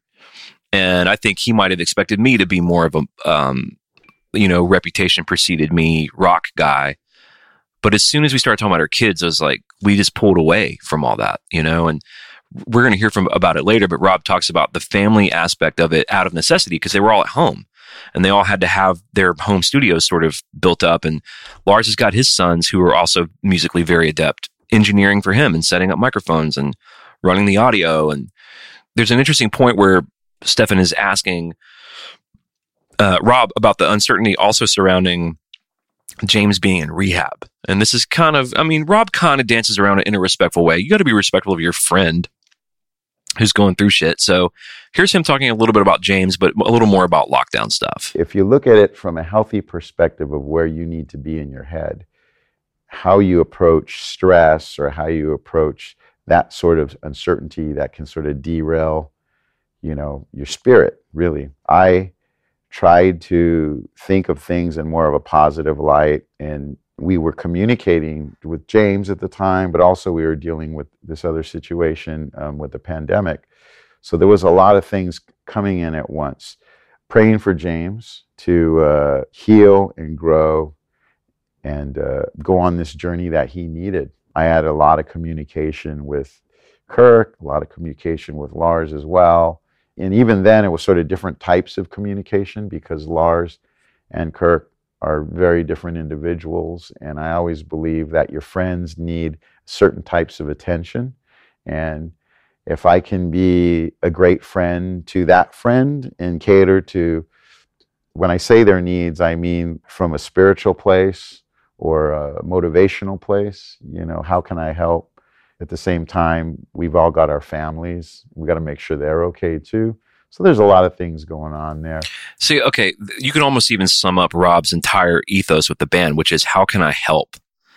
He talked about this a little later, but like, okay, do you need me to write more for this album? Maybe not. Maybe, you know, in a situation like Hardwired, James and Lars are going to take care of most of it. Okay, do you need me to check on you? You need me to just be in the studio? You need me to kind of be out of your hair? Sometimes like, you know, that's a dynamic that I have with Morgan that I think is important is when she needs me, like off the stage, as a band leader, as a friend, as a confidant, I'm there. I'm, you know, I'm going to listen. I'm going to help, hopefully be able to solve problems. But there's a big part of the dynamic of Morgan and I where I'm just kind of not up her ass. I'm available, I'm around, but I'm not, you know, I'm waiting to see if she needs anything. If not, cool. You know what I mean?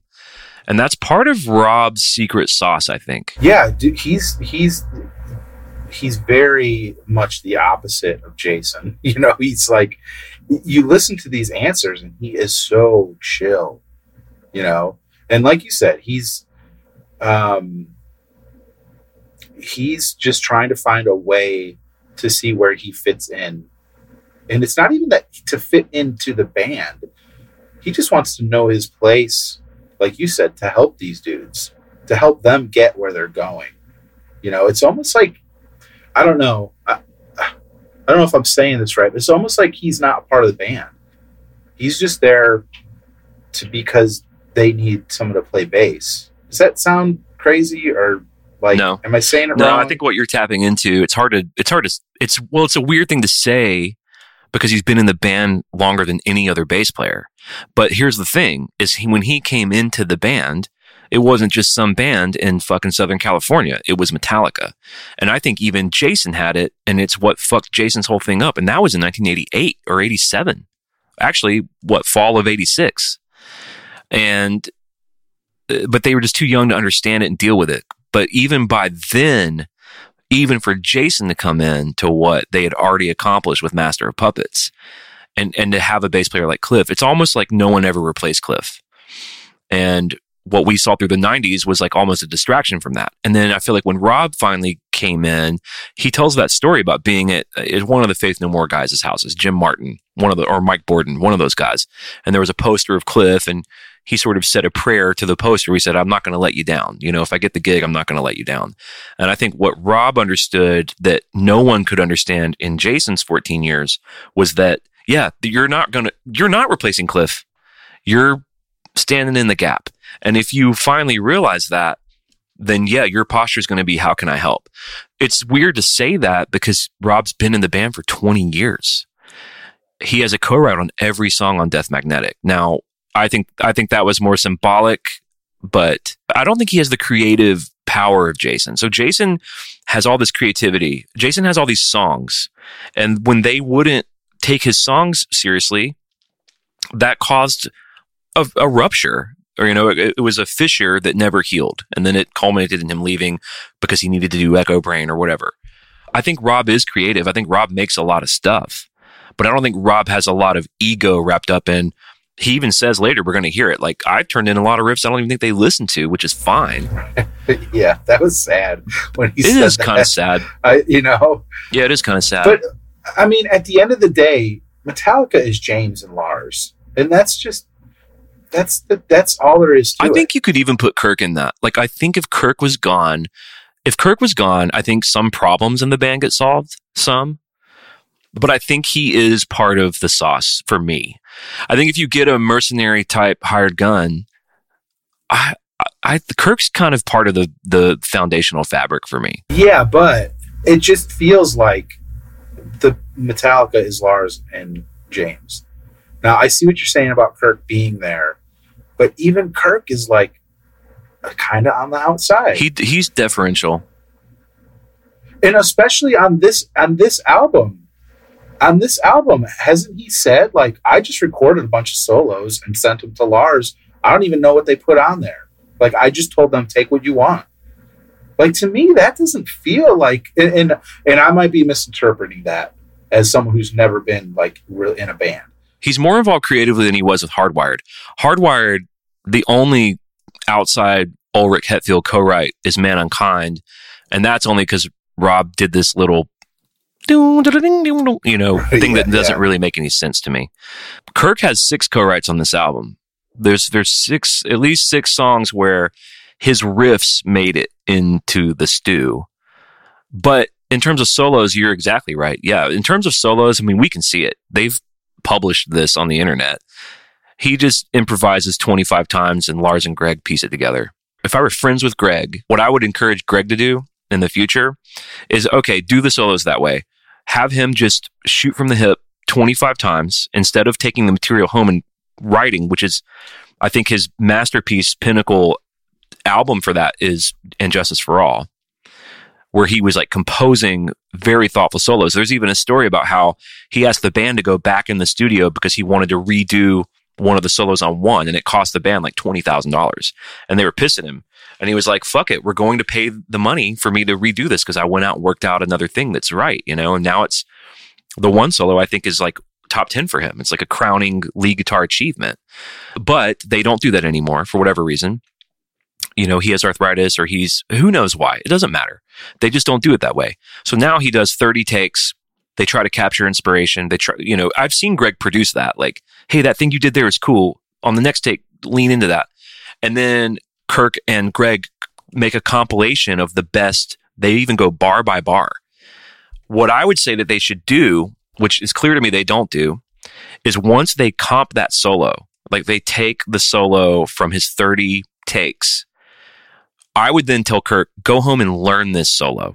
It's your solo. We just built it, but go home and learn it. And then I want you to perform it on the album instead of it being pieced together in Pro Tools.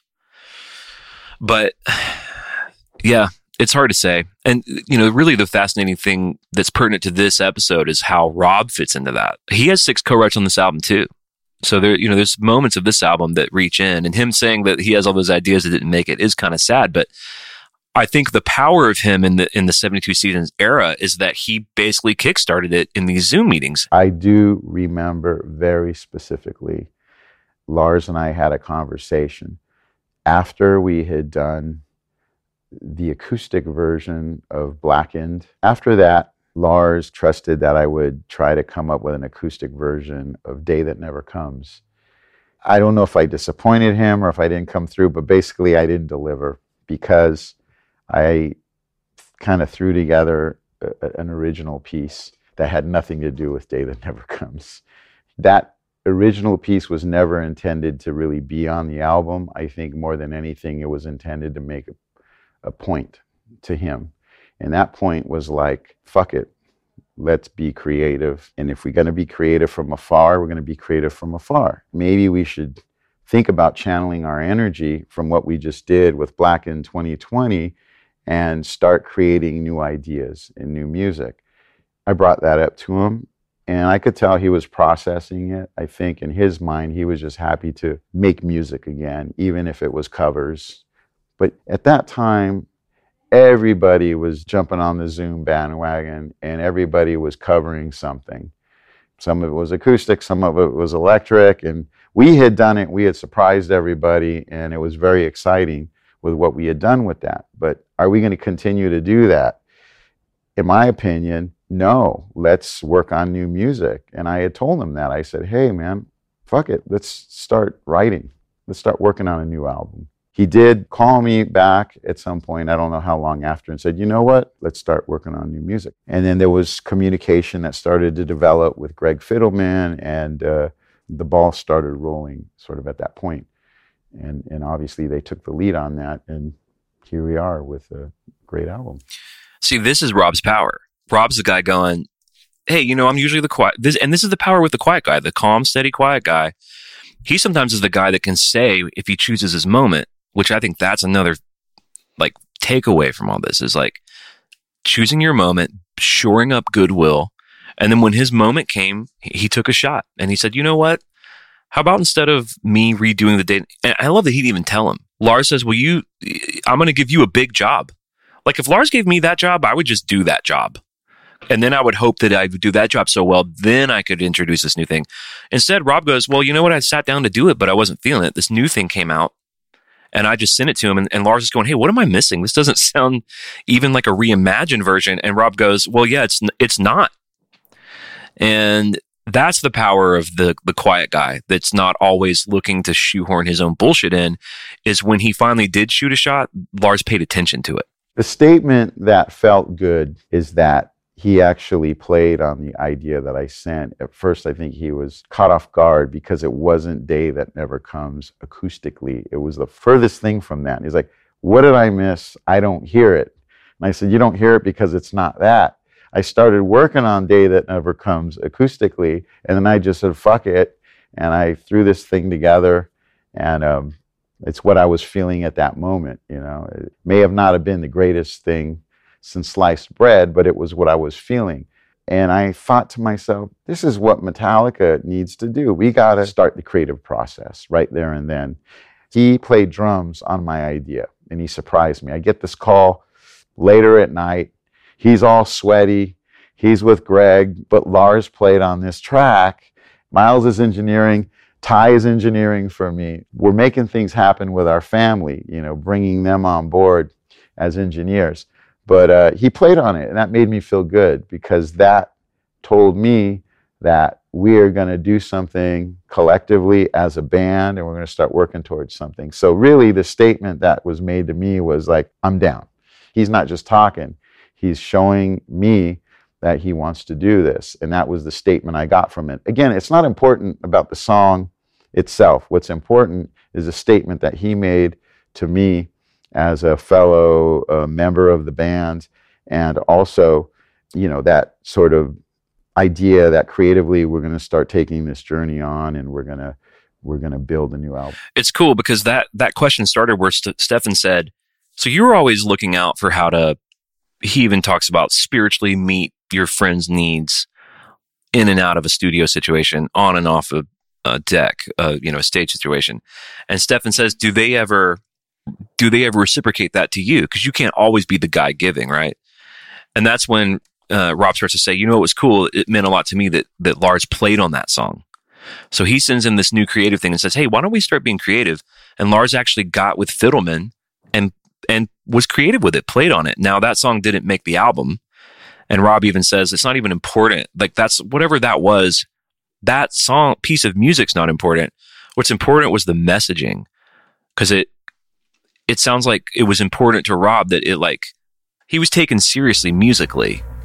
You're right. And he felt heard. yeah, he felt like what he was doing was important and it was actually moving the needle. Like in any relationship, it's important that your partner or partners feels like, you know, that you feel like you have persuasive power or the power to at least incite a conversation about change, right? So, you know, I I think that if Robert doesn't do some of this stuff, I don't know if we have the album we have right now, and that's Totally. saying a lot Dude, I- about Rob. I, I love this whole story, like these last two clips. The whole like kind of like fuck you, Lars. Let's do some new shit. Uh, we did Exactly. Blackened 2020. We don't need to do another 10 year old, 20 year old song acoustically. Like that's not who we are. That's not who you are. Let's do something new. But the second part is that Lars, one of the biggest rock stars ever, people he has a he has a um, a, a bad reputation of just being like rock star douchebag, but he's not. Couldn't be, it couldn't be further from the truth, in my opinion. Right. Oh, right. But the fact that he like he asked Rob to do something and Rob didn't do it and did something else instead, and Lars took that to heart and recorded drums on his song, and then kind of like was like, yeah, you know what, we should be we should do new stuff, and that kickstarted the new album, and I, I just I love everything about that story. And that's Lars's power. Lars's power has always been the vision. He's always been able to see it, to see a path. Even if it was someone else like Rob kind of generating some juice. Here's what I love about the story. The idea wasn't good enough to make the album. What the idea did that he sent in is it just it gave Lars a vision. And then down the road you've got the album. This is Rob talking about how important Greg is to the process, how maybe it's a little different in the studio when they're all together versus when they're all kind of remote.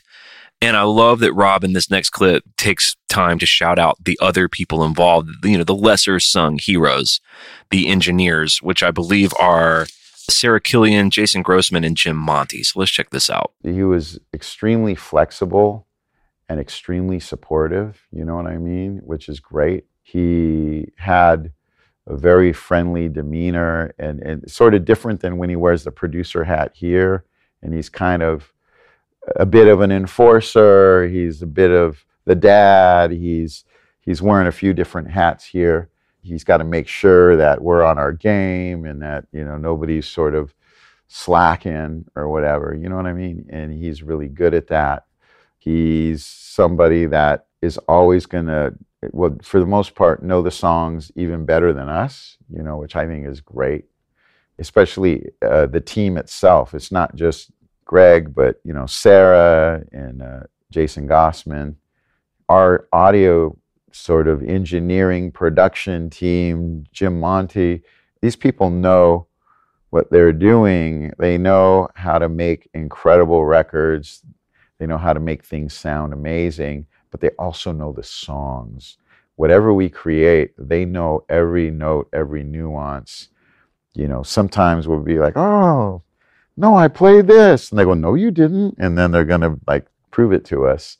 And I love that. That is really an important, you know, piece of this puzzle or, the, or, or what we have here and how it works. Well, so there you go. Uh, I love the shout outs to the team. He talks about how they, they, they're working so hard that they know the songs better than the band does. And especially with the way that they write songs where everyone throws a bunch of riffs in a pile. Lars sort of, because he's a control freak and because he's such a visionary, untangles it all. But I like giving the shout out to the crew who make all that possible because you can't really do that without a team. And then, so this kind of dips back into what we already talked about a little bit, but Rob talking about finding his role in the band. Let's check this out. what I always do with Metallica is I find my place. What do I need to do to help the situation? Am I kind of writing? Am I not writing? Am I there to just support the songs with bass only? Am I there to support my brothers away from the music itself? Is there a motivating connection? Kirk and I, during that whole time, we spent a lot of time communicating, being excited about music in general, because you got to remember, just before that, we were challenging ourselves with international duets around the world. This requires a lot of work and a lot of energy, a lot of time, a lot of commitment. There's no days off for Kirk and I when we were on that stadium run in Europe. So we were connected. And then at the same time, you know, as a band, we're getting back together, we're doing our Zoom chats, you know, the creative process is starting, you know, we've got the the audio team coming back together. You know, we had to basically build studios, home studios, so that we could make this happen. So there's a lot of effort and energy, and it requires the team coming together so that we have the proper equipment and what we need as tools to create this music. When there's things that are involved on that level, you need to step up. You know, you need to find your place in the process and support it and be the best that you can. And that's what happened. This is very much a team effort. And I just mean amongst the four musicians. I mean Greg and Jason and, and, the, and that part of the team too. It's, it's involved my friend Lee Gamilla, who was on last week, we talked about this because Lee's one of these people you never see. You know, he's a tour manager. And I know good and bad tour managers because I've fucking seen them all. And I know how good of a tour manager Lee is. And there's so many people like that, especially a band like Metallica, like one of the biggest bands in the world. So these people that help them put all this together, like they're the magic, they're the magic sauce. They don't get to where they're at 40 years in without having these people behind them there's so many people that make this work. And I think that you you take you take your Freddie Mercury's and your Brian May's and your Bonos and your The Edges, they're going to get it done, you know, because they're the ones generating it. But when they find a good team that helps them do it efficiently and do it cleanly and get their the best out of them, that is like indispensable shit right there. He reiterates that it starts with Blackened 2020. Now this is interesting because James is the one who initiated Blackened 2020. And this is where the sort of armchair psychologist stuff in me gets fascinating because the true sense that I get about all of this is that there is not a fear, but a reverence and a quietude around James from the other guys. That the only other thing I can compare it to when, when studying a band as much as I've studied Metallica is the way that the Beatles were around John Lennon. You know, John Lennon, all the oxygen went to him, all the gravity went to John Lennon in that band, which is crazy when you think about how formidable those other three guys were, especially Paul McCartney and George Harrison. But there was a sense to where John was like the dad, and you want dad to be happy, and you'll do what you have to do to make dad happy. And James is that in Metallica. So Rob talks about, we're going to hear him, you know, more eloquently than me say, but I just want to try to dress it up for everybody is like, James initiating Blackened 2020 was a signal to them that like, hey, you know, I'm I'm sober, I'm ready to be creative. I want to you know, they say that James initiated these weekly Zoom meetings where he just wanted to catch up with everybody. And they kind of say it without saying it. That's kind of weird. That's kind of not like him.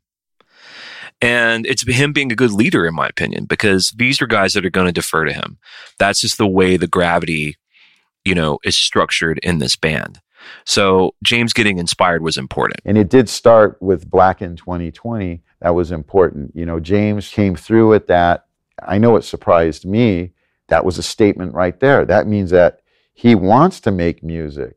He wants to record with us, even though it was a different version of a Metallica song. He still took the time to create it. It was like he went into that room, he let himself into the creative room and decided it was okay. To me, that was a sign for the future. And then this is where he talks a little bit about being careful with James because I think what happened was James flowed out Blackened 2020 and it, you know, it was cool. It was like a good experiment. Everyone got to be creative. Everyone got to sort of get familiar with their home studios. Remember that video? It was like Kirk was in Hawaii, Rob's in LA, Lars is in Marin County. James is in this looks like a little music room he has in Vail, Colorado. So what we learned from that was that it worked. So then maybe that died down a little bit. And that's when Lars, who I think was trying to keep the momentum, gave Rob the assignment to do the day that never comes. Okay. James got excited about reimagining an old song. Let's do it with one of our best songs from the last 20 years. And then we know the story. Rob sends in something else and it kickstarts creativity. And I think the timeline would be at this point, Lars gets the piece of music from Rob and decides I'm going to put something on this. So he gets connected with Greg. So now Greg's get, Greg and the audio team are getting involved. But I don't think that at this point yet they had really pressed on James. we didn't want to apply pressure on him and him sending us blackened 2020 was a sign that said hey guys i'm okay let's record this. Let's have some fun. Here's a little something something. I hope you like it. Maybe you won't. Maybe you will. He sent it and it was like this is great. And we all jumped on board. It forced us to use our recording facilities from home and whatever in-house engineers we had on hand, whether it was our sons or you know our daughters or you know I, at one point I had my daughter filming me and my son engineering me, and we're working together as a team, you know. But it's the family, even that helps bring some great energy into the project, into our world. Love the dad energy. yeah, yeah. Just getting together with the family, having them run around. It's it's the best. It's like you know, I I want to take Amanda with me in the truck one day. Yeah. You know, like I relate to that so much about wanting to work with your kids. even for me being able to just play basketball with Nova, or um, you know, she's turning into a, a person who really likes to watch movies. She seems to have uh, the capacity to sit and take in a movie for a couple hours, you know, which is kind of a dying thing. And my wife will even tell you she doesn't.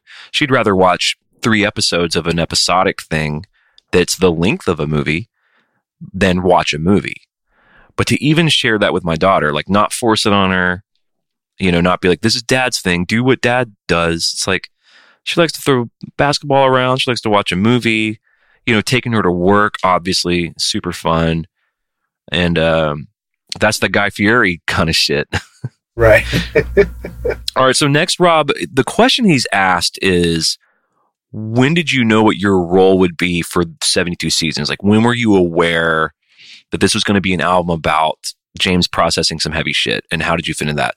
He kind of goes a little tangenty. He goes a little left of center with his answer, but I think it tells us a lot about him. So here's a clip. I think we all had a pretty good idea that he would be sharing the story and the energy and all of the impactful thoughts and what was going on in his world. And it would almost be impossible for that not to happen on this album.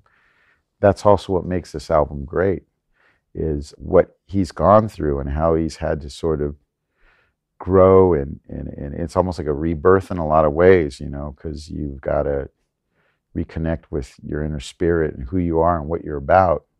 And now you're you're you're sending it and you're bringing it and you're presenting it to us and eventually to the world. So it's a very heavy thing for him.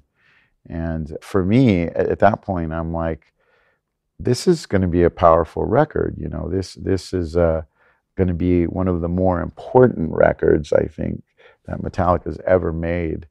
You create what's inside of you and what you've experienced, and some of that is more powerful than others. That's what 72 Seasons is. It has a lot of that energy in all of us. Every note we play is a statement that appears on this record.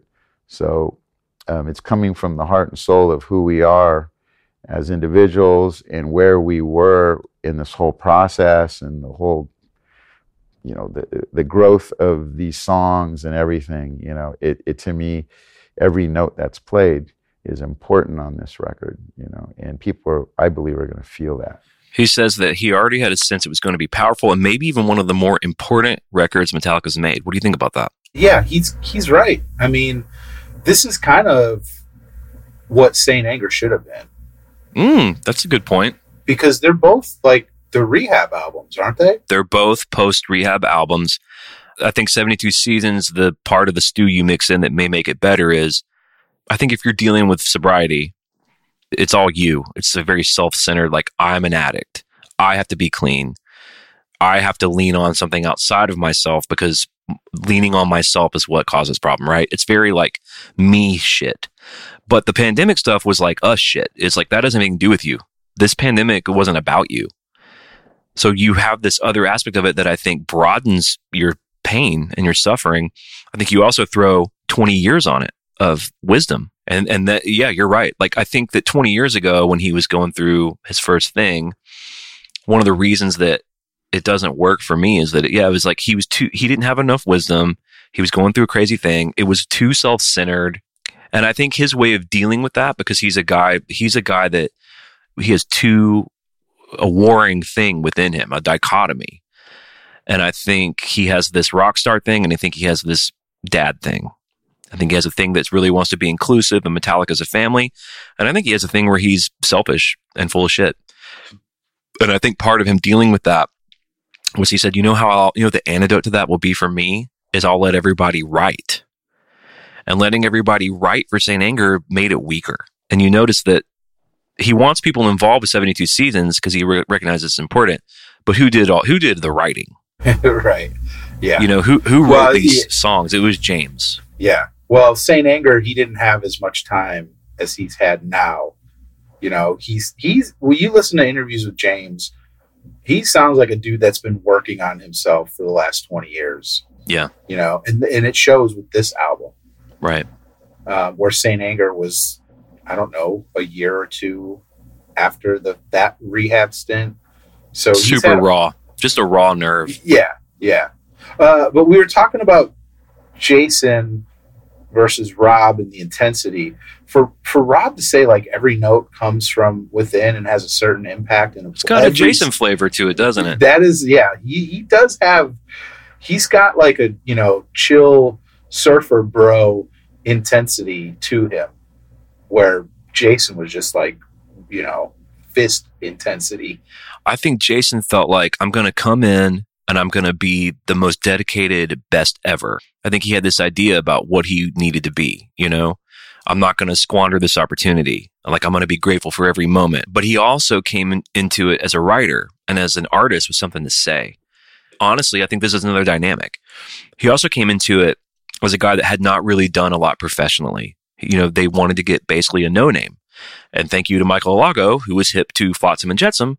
Like Flotsam and Jetsam had done some shit, but let's face it. I mean, Jason was going to Flotsam and Jetsam gigs with his cabinet in the back of his pickup truck. That is different than the first real show he did with Metallica, which was Budokan in Japan. Now, when Rob came into the band, Rob had done a lot of shit. In fact, they say that either Sharon or Ozzy, like, you know, reached out to James and was like, hey, if you treat him like you treated Jason, we're going to fucking hunt you down. You know, this is a guy that had been touring with fucking Ozzy Osbourne, like the godfather of metal. So I think that's another part of it too, is I think Jason maybe had a lot to prove. I don't think Rob has really much to prove in terms of that he, he came in with them respecting him. And part of them being able to do that with Rob is Jason kind of being the sacrificial lamb. And actually, speaking of that, in terms of like the band understanding each other more, he has this to say about gratitude. I do feel that there is a certain level of gratitude. We're all different types of individuals in our daily lives and in our existence, but together as a band, what we bring, what ingredients we bring to the music are valuable and important to the overall recipe, obviously. I feel at this time, during this time, there's a certain level of respect and understanding of what each individual does and, and sort of a reconnection to, you know, like, wow, you know, Lars is great at arranging and his his groove is really great here. You know what I mean? It's like you're learning to understand and appreciate certain things you may have not completely like you always understand the certain things but then there's a certain level that suddenly kind of takes you and it pulls you in a better understanding that helps obviously make you know fresh music for the next round. But having the understanding like with kirk it's like wow i just spent two years creating music with kirk on a different level I didn't know he could play like that. And I've been in the band with this dude already for, you know, 17 years or whatever. It's like I'm learning about my bandmates more and more, you know. I like this part because, you know, Kirk gets a lot of flack. Some of it kind of deserved, some of it not really fair. Some of it's just shorthand bitchery. But I do like that even Rob is saying, and this is worth paying attention because Rob is himself a very formidable musician. Rob saying, you know, there are things I learned about Kirk in our doodles and the exploration of those doodles that I didn't even know he was capable of. And I've been in a band with him for 17 years.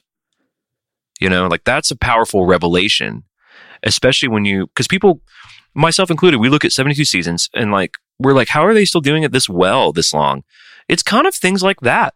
You know, it's, it's, constantly sort of having new waves of discovery about the people you're in a relationship with. It, that's even like a marriage where you have to kind of almost every 10 years fall in love with this person again. Yeah, it's interesting too that like I I, it, it, I didn't realize how much went into those doodles and how much they had to work to to get those off every night. Yeah, he talks about how there's no days off for them because they got to find the right song.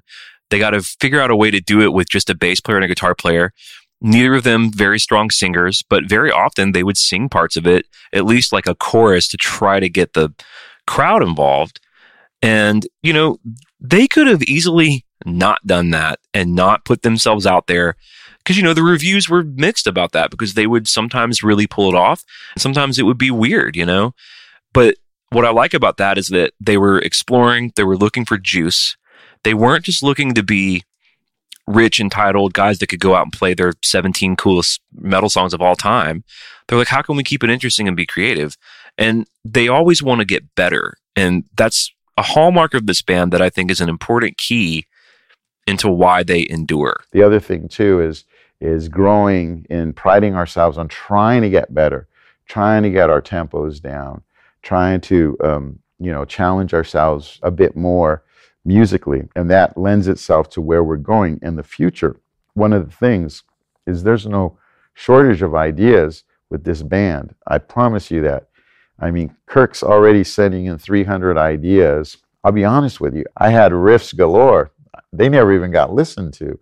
And that's okay because we had enough riffs. But I'm just saying that there is no shortage of music, inspiration, um, the fact that we really do try to challenge ourselves and become better players as a unit live. And if you listen to some of the recordings from a few years back and where we're at now, it's interesting because I feel like uh, we've grown as a band. And uh, I was very proud of the 40th anniversary shows because I noticed that some of that stuff we probably played better than we've ever played it. That's pretty cool you know, considering how long we've been together and how long the band's been together in the long haul as well. It's a it's a pretty cool statement that was made that weekend for Metallica as a band moving forward. I love that he singled out the 40th anniversary shows and he's saying, look, we're playing some of these songs better than we've ever played them. I don't know if I'm enough of a student of the bootlegs or of like keeping up with that to know. I do know that they're playing like some of the songs like more at tempo. They're not rushing as much. Lars seems a lot better the last few years Right.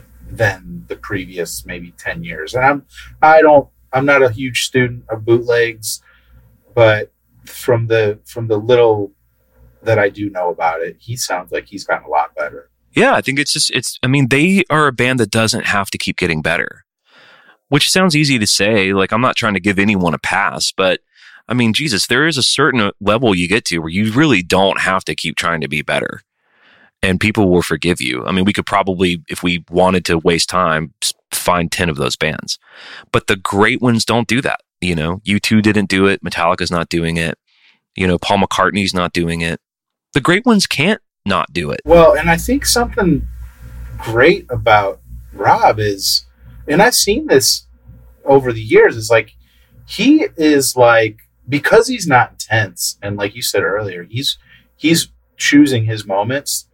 He pushes them, and he has he has pushed them to do like some of the older material that they don't ever do, because uh, I'm not saying he's a true, but he is a fan of early Metallica. You know what I mean?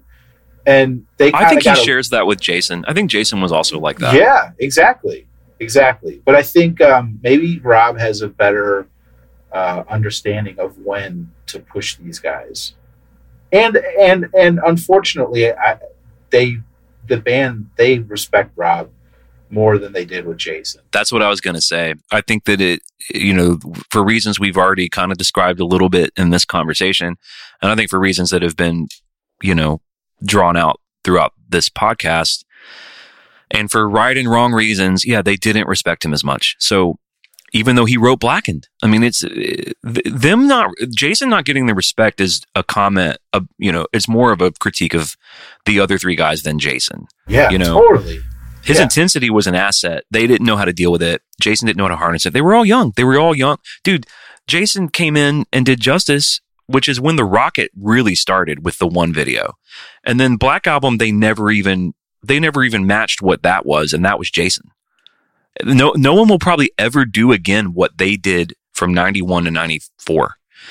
And that was Jason, you know, and Jason even has songwriting credits on that. So like Jason made his mark, but I think you're right. For for right and wrong reasons, they didn't respect him as much. So Rob comes in and goes, "Hey, you guys want to play? You know, we should play Dyer's Eve sometime." They played it, you know, and I- can't imagine Jason never tried to weasel that in because Jason loved the old thrash shit. You know, it's pretty telling on the 30th anniversary shows that when Jason would do his couple of songs a night, he chose a lot. You know, he chose Fight Fire with Fire. You know, he chose Big Thrashers, Damage Inc. There were songs he wasn't even a part of. You know, Whiplash. Well, that's that was like the song he always sang. So Talk about intense. Ex- exactly, totally. I mean, it's hard to blame him for being so intense. Metallica probably made him that way for these damn yeah. songs. yeah.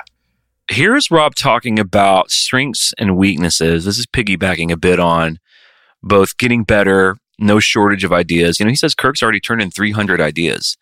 He, of course, says that he's turned in riffs that he didn't think got listened to, which he says is cool. They had their riffs. And that's the thing. It's like, dude, James Hetfield's in your band. That You know, it's like George Harrison turning in songs to fucking Paul McCartney and John Lennon. It's like, you're probably turning in some of the best songs if you weren't in a band with the best songwriters of all time because Kirk's responsible for Enter Sandman, which to me is the most recognizable metal riff ever. And that's cool. Like that's he's got that to put hang on his, you know, hang his hat on. But you're also still in a band with James and Lars, and James has written more iconic riffs than anyone, other than maybe Tony Iommi. So, but here's Rob talking about strengths and weaknesses. This is fascinating. there is trust, but there's also respect. And sometimes, and this happens in any band, you know, you get comfortable with each other. You know, none of us are perfect. You know, we have our, our moods. Again, something in your personal life can affect your performance when you're trying to create or you're trying to rehearse or whatever, and you bring that onto the floor. We're all guilty of that. Each member of Metallica will tell you that. We're all guilty of that. But when that happens, there's respect. We never lose our cool.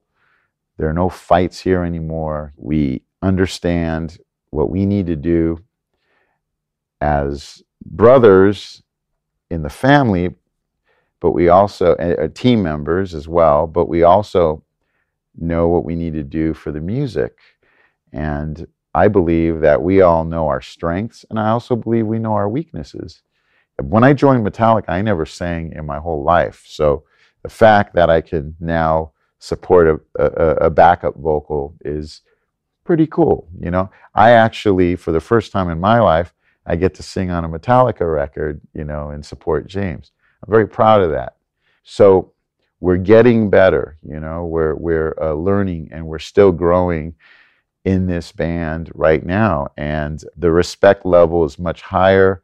You know, Lars, oftentimes he calls me, sometimes he's checking in or wants, you know, my opinion on something, you know, same thing with, with Kirk. And I love that. I love that idea that there's trust and there's actually respect. Here's the thing that, that I always think about this when they talk about this is talking about like I am sang on a Metallica record, which I think is awesome. And we're about to hear a lot about You Must Burn, which is, you know, I guess that's the heavy, the You Want Heavy Baby song. Um, Rob sang on Dream No More. He sings on the wake, you know, part of the outro. I guess they're just not considering that really singing because it's like a gang vocal. But the like um the metal police in me is like, but you did sing on a record, Robert. I was kind of confused by that too when he said that. Because of Dream No More? Yeah, because I'm like, wait, didn't he? Hasn't he sang backup vocals before this album? Well, not a lot on albums, but like he's he sing he sings that whole line, the the lines, the sort of echo lines and spit out the bone live. And he does the language of the mad stuff and Harvey like live. But he did sing but like gang vocals at the end of Dream No More, and you can see it in the making of that song. But anyway, I think it's cool that he's talking about he's still becoming a better musician, still being challenged. I love all that stuff. So that of course leads to him talking about You Must Burn, which you know, the fact that Steffan focused on this and that Rob speaks about it obviously with so much fondness leads me to believe this is actually like a creative idea that meant a lot to him. And he talks about how he says it's similar to Suicide and Redemption, where the song was born in the tuning room.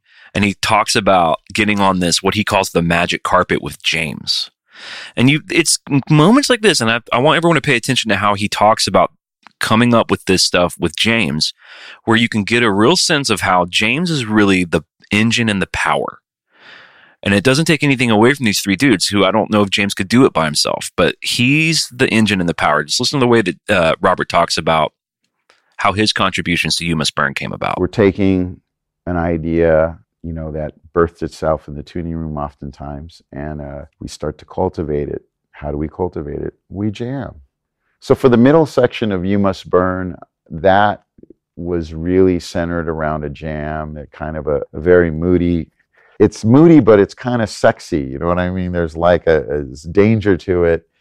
James and I just started kind of grooving on it. It was just the two of us. The working title was uh, ACL.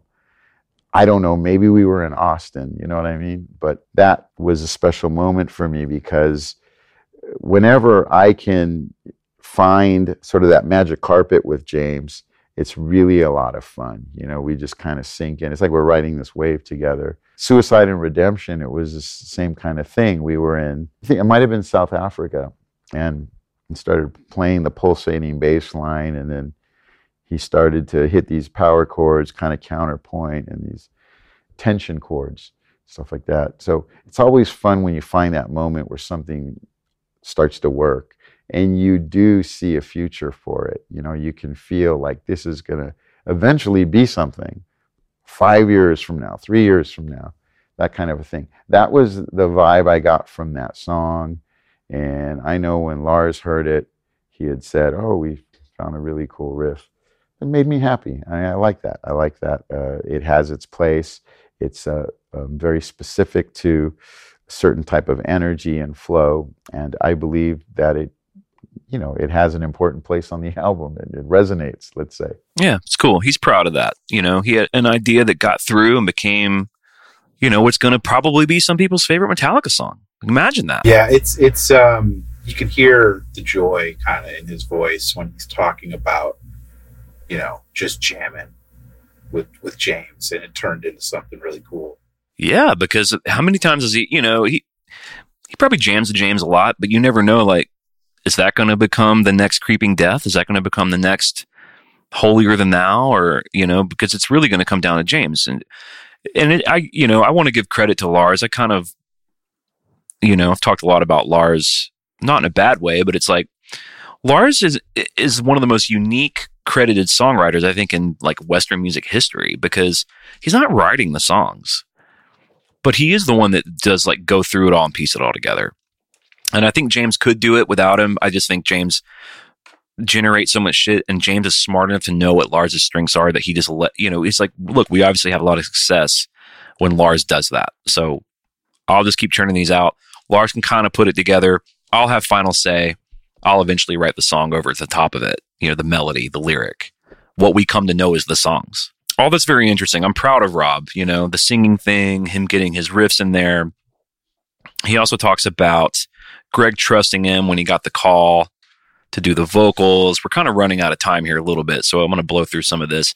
They, of course, talk about Inamorata. Inamorata has become just sort of a very, I don't know, spiritually interesting part of the record. There is the there's one of the only dynamic parts of the record is when it shoots down to that bass. And they talk about that bass line and how it was James's idea. Of course, it was James's idea. He wanted it to suck down to like a Sabbathy thing, create a moment. Rob talks about he closed his eyes, and of course, every note mattered. And I think that comes through on the album.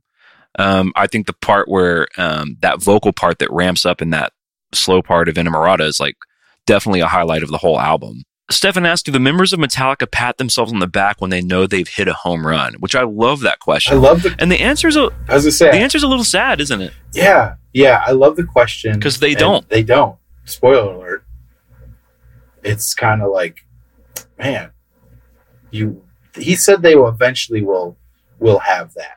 I think that they need maybe a little more time to make sure that you know you're so close to it. Um, and he does say that compliments, at least on like compliments about what happens on stage, are more common now. I think maybe they're like less afraid to tell each other like, "Hey, you're great, you kick ass." You know, Rob does say that he does think that this album is like another level from Hardwired, which I think is fascinating to say. He says that you know you can hear more of the collaboration in the music, which is true. I mean, Rob and Kirk both have co-writes. I do think Hardwired was mainly a, a Lars James thing, which might explain why some of the songs are better. I mean, I don't know. You know, like I don't know if there's a Moth Into Flame on 72 seasons. I don't think there's not a spit out the bone. There's not a Halo on fire. There's not a Dream No More. I hate like ranking these albums, but I think I do like Hardwired more because the songs are very different to me from each other. Where 72 seasons, a lot of them are just they're they sound very similar. It's just straightforward, you know, rock or thrash, whatever you want to call it. Where Hardwired has Hardwired has more uh just the songs are different. Yeah, you've got your you've got your hardwired, your Atlas Rise, your spit out the bone. Those are kind of the big thrashy ones. But then you got just the undeniable banger and moth. You've got your really slow. I think I think Dream No More is like a combination between Memory Remains and True. You've got your Halo on Fire, which ha- touches on a little bit of Day That Never Comes, a little bit of Fade to Black and Sanitarium. You've got your Am I Savages and Here Comes Revenge and Mankind's that flirt with load reload. Now that we're dead, definitely a load reload thing. Um, confusion also. So I agree with you. I think 72 seasons is like more cohesive in a way, but it's a little just more like leveled. Like I don't know if there's a song on 72 seasons I don't like, but there's not anything on 72 seasons. Well, maybe the title track and Inamorata that I like as much as Moth. But they're grown on me slower, you know? This album definitely has has grown on me. I was not. It's a I- I, mean. I- obviously, I never hated it, but with the first like week of listening to it, I was like, "Oh, this is all right." But now in the last few months, it's really gotten a lot better. But I still don't like if darkness had a son. I I just can't get into that song. Pretty cool song. That's my only counter argument. Well, it's pretty cool though. that that chorus is something they haven't done before. There's like new that's new territory. I think it's very influenced by James's uh, I think James listens to Ghost. I think you can hear Ghost in that chorus. It is one of the one of the six that they're playing live, which I've you know I guess it was one of the singles. I do hope they do Inamorata live. I would like to see the um, you know, there's a couple of like more pop punk sounding songs like Chasing Light and Too Far Gone that I'd like to see live. I think those would be easy to slide in. Yeah, that's you know, uh, uh, Tom Queeg mentioned something about pop punk influencer sounding. I don't hear it. Too far gone. Too far I gone don't for hear sure. it at all. But That's I wild. don't know. I, I, it's, it just it, that that sentiment blows my mind. I just don't hear. I don't hear that in this album at all. But- Have you listened to Too Far Gone or Chasing Light after hearing it compared to that and like tried to hear it through that no, prism? no, I need to do that. Dude, well, I'll tell you, well, it's more Too Far Gone than Chasing Light. Too Far Gone Yeah. sounds like a punched up Green Day song to me. Mm. Mm. Am I too far gone? That's Yeah, exactly I- what yeah, Green I Day mean, sounds like. Yeah, Well, look, let's let the babies go. Thank you for hanging out with me, breaking down the Rob Trujillo stuff. You're Metal Up Your Podcast family for sure. It's good to have you back here. Yeah, thank you for having me. To all you people out there in Metal Up Your Podcast land, we love you. We appreciate you. Write us in, Metal Up Your Podcast Show at gmail.com. Let us know what you think about Rob. All right, everyone go home, take care of yourself, take care of your families, watch a little more Triple D, Diners, Drive-Ins, and Dives, and we will catch you on the flippity floppity. Peace.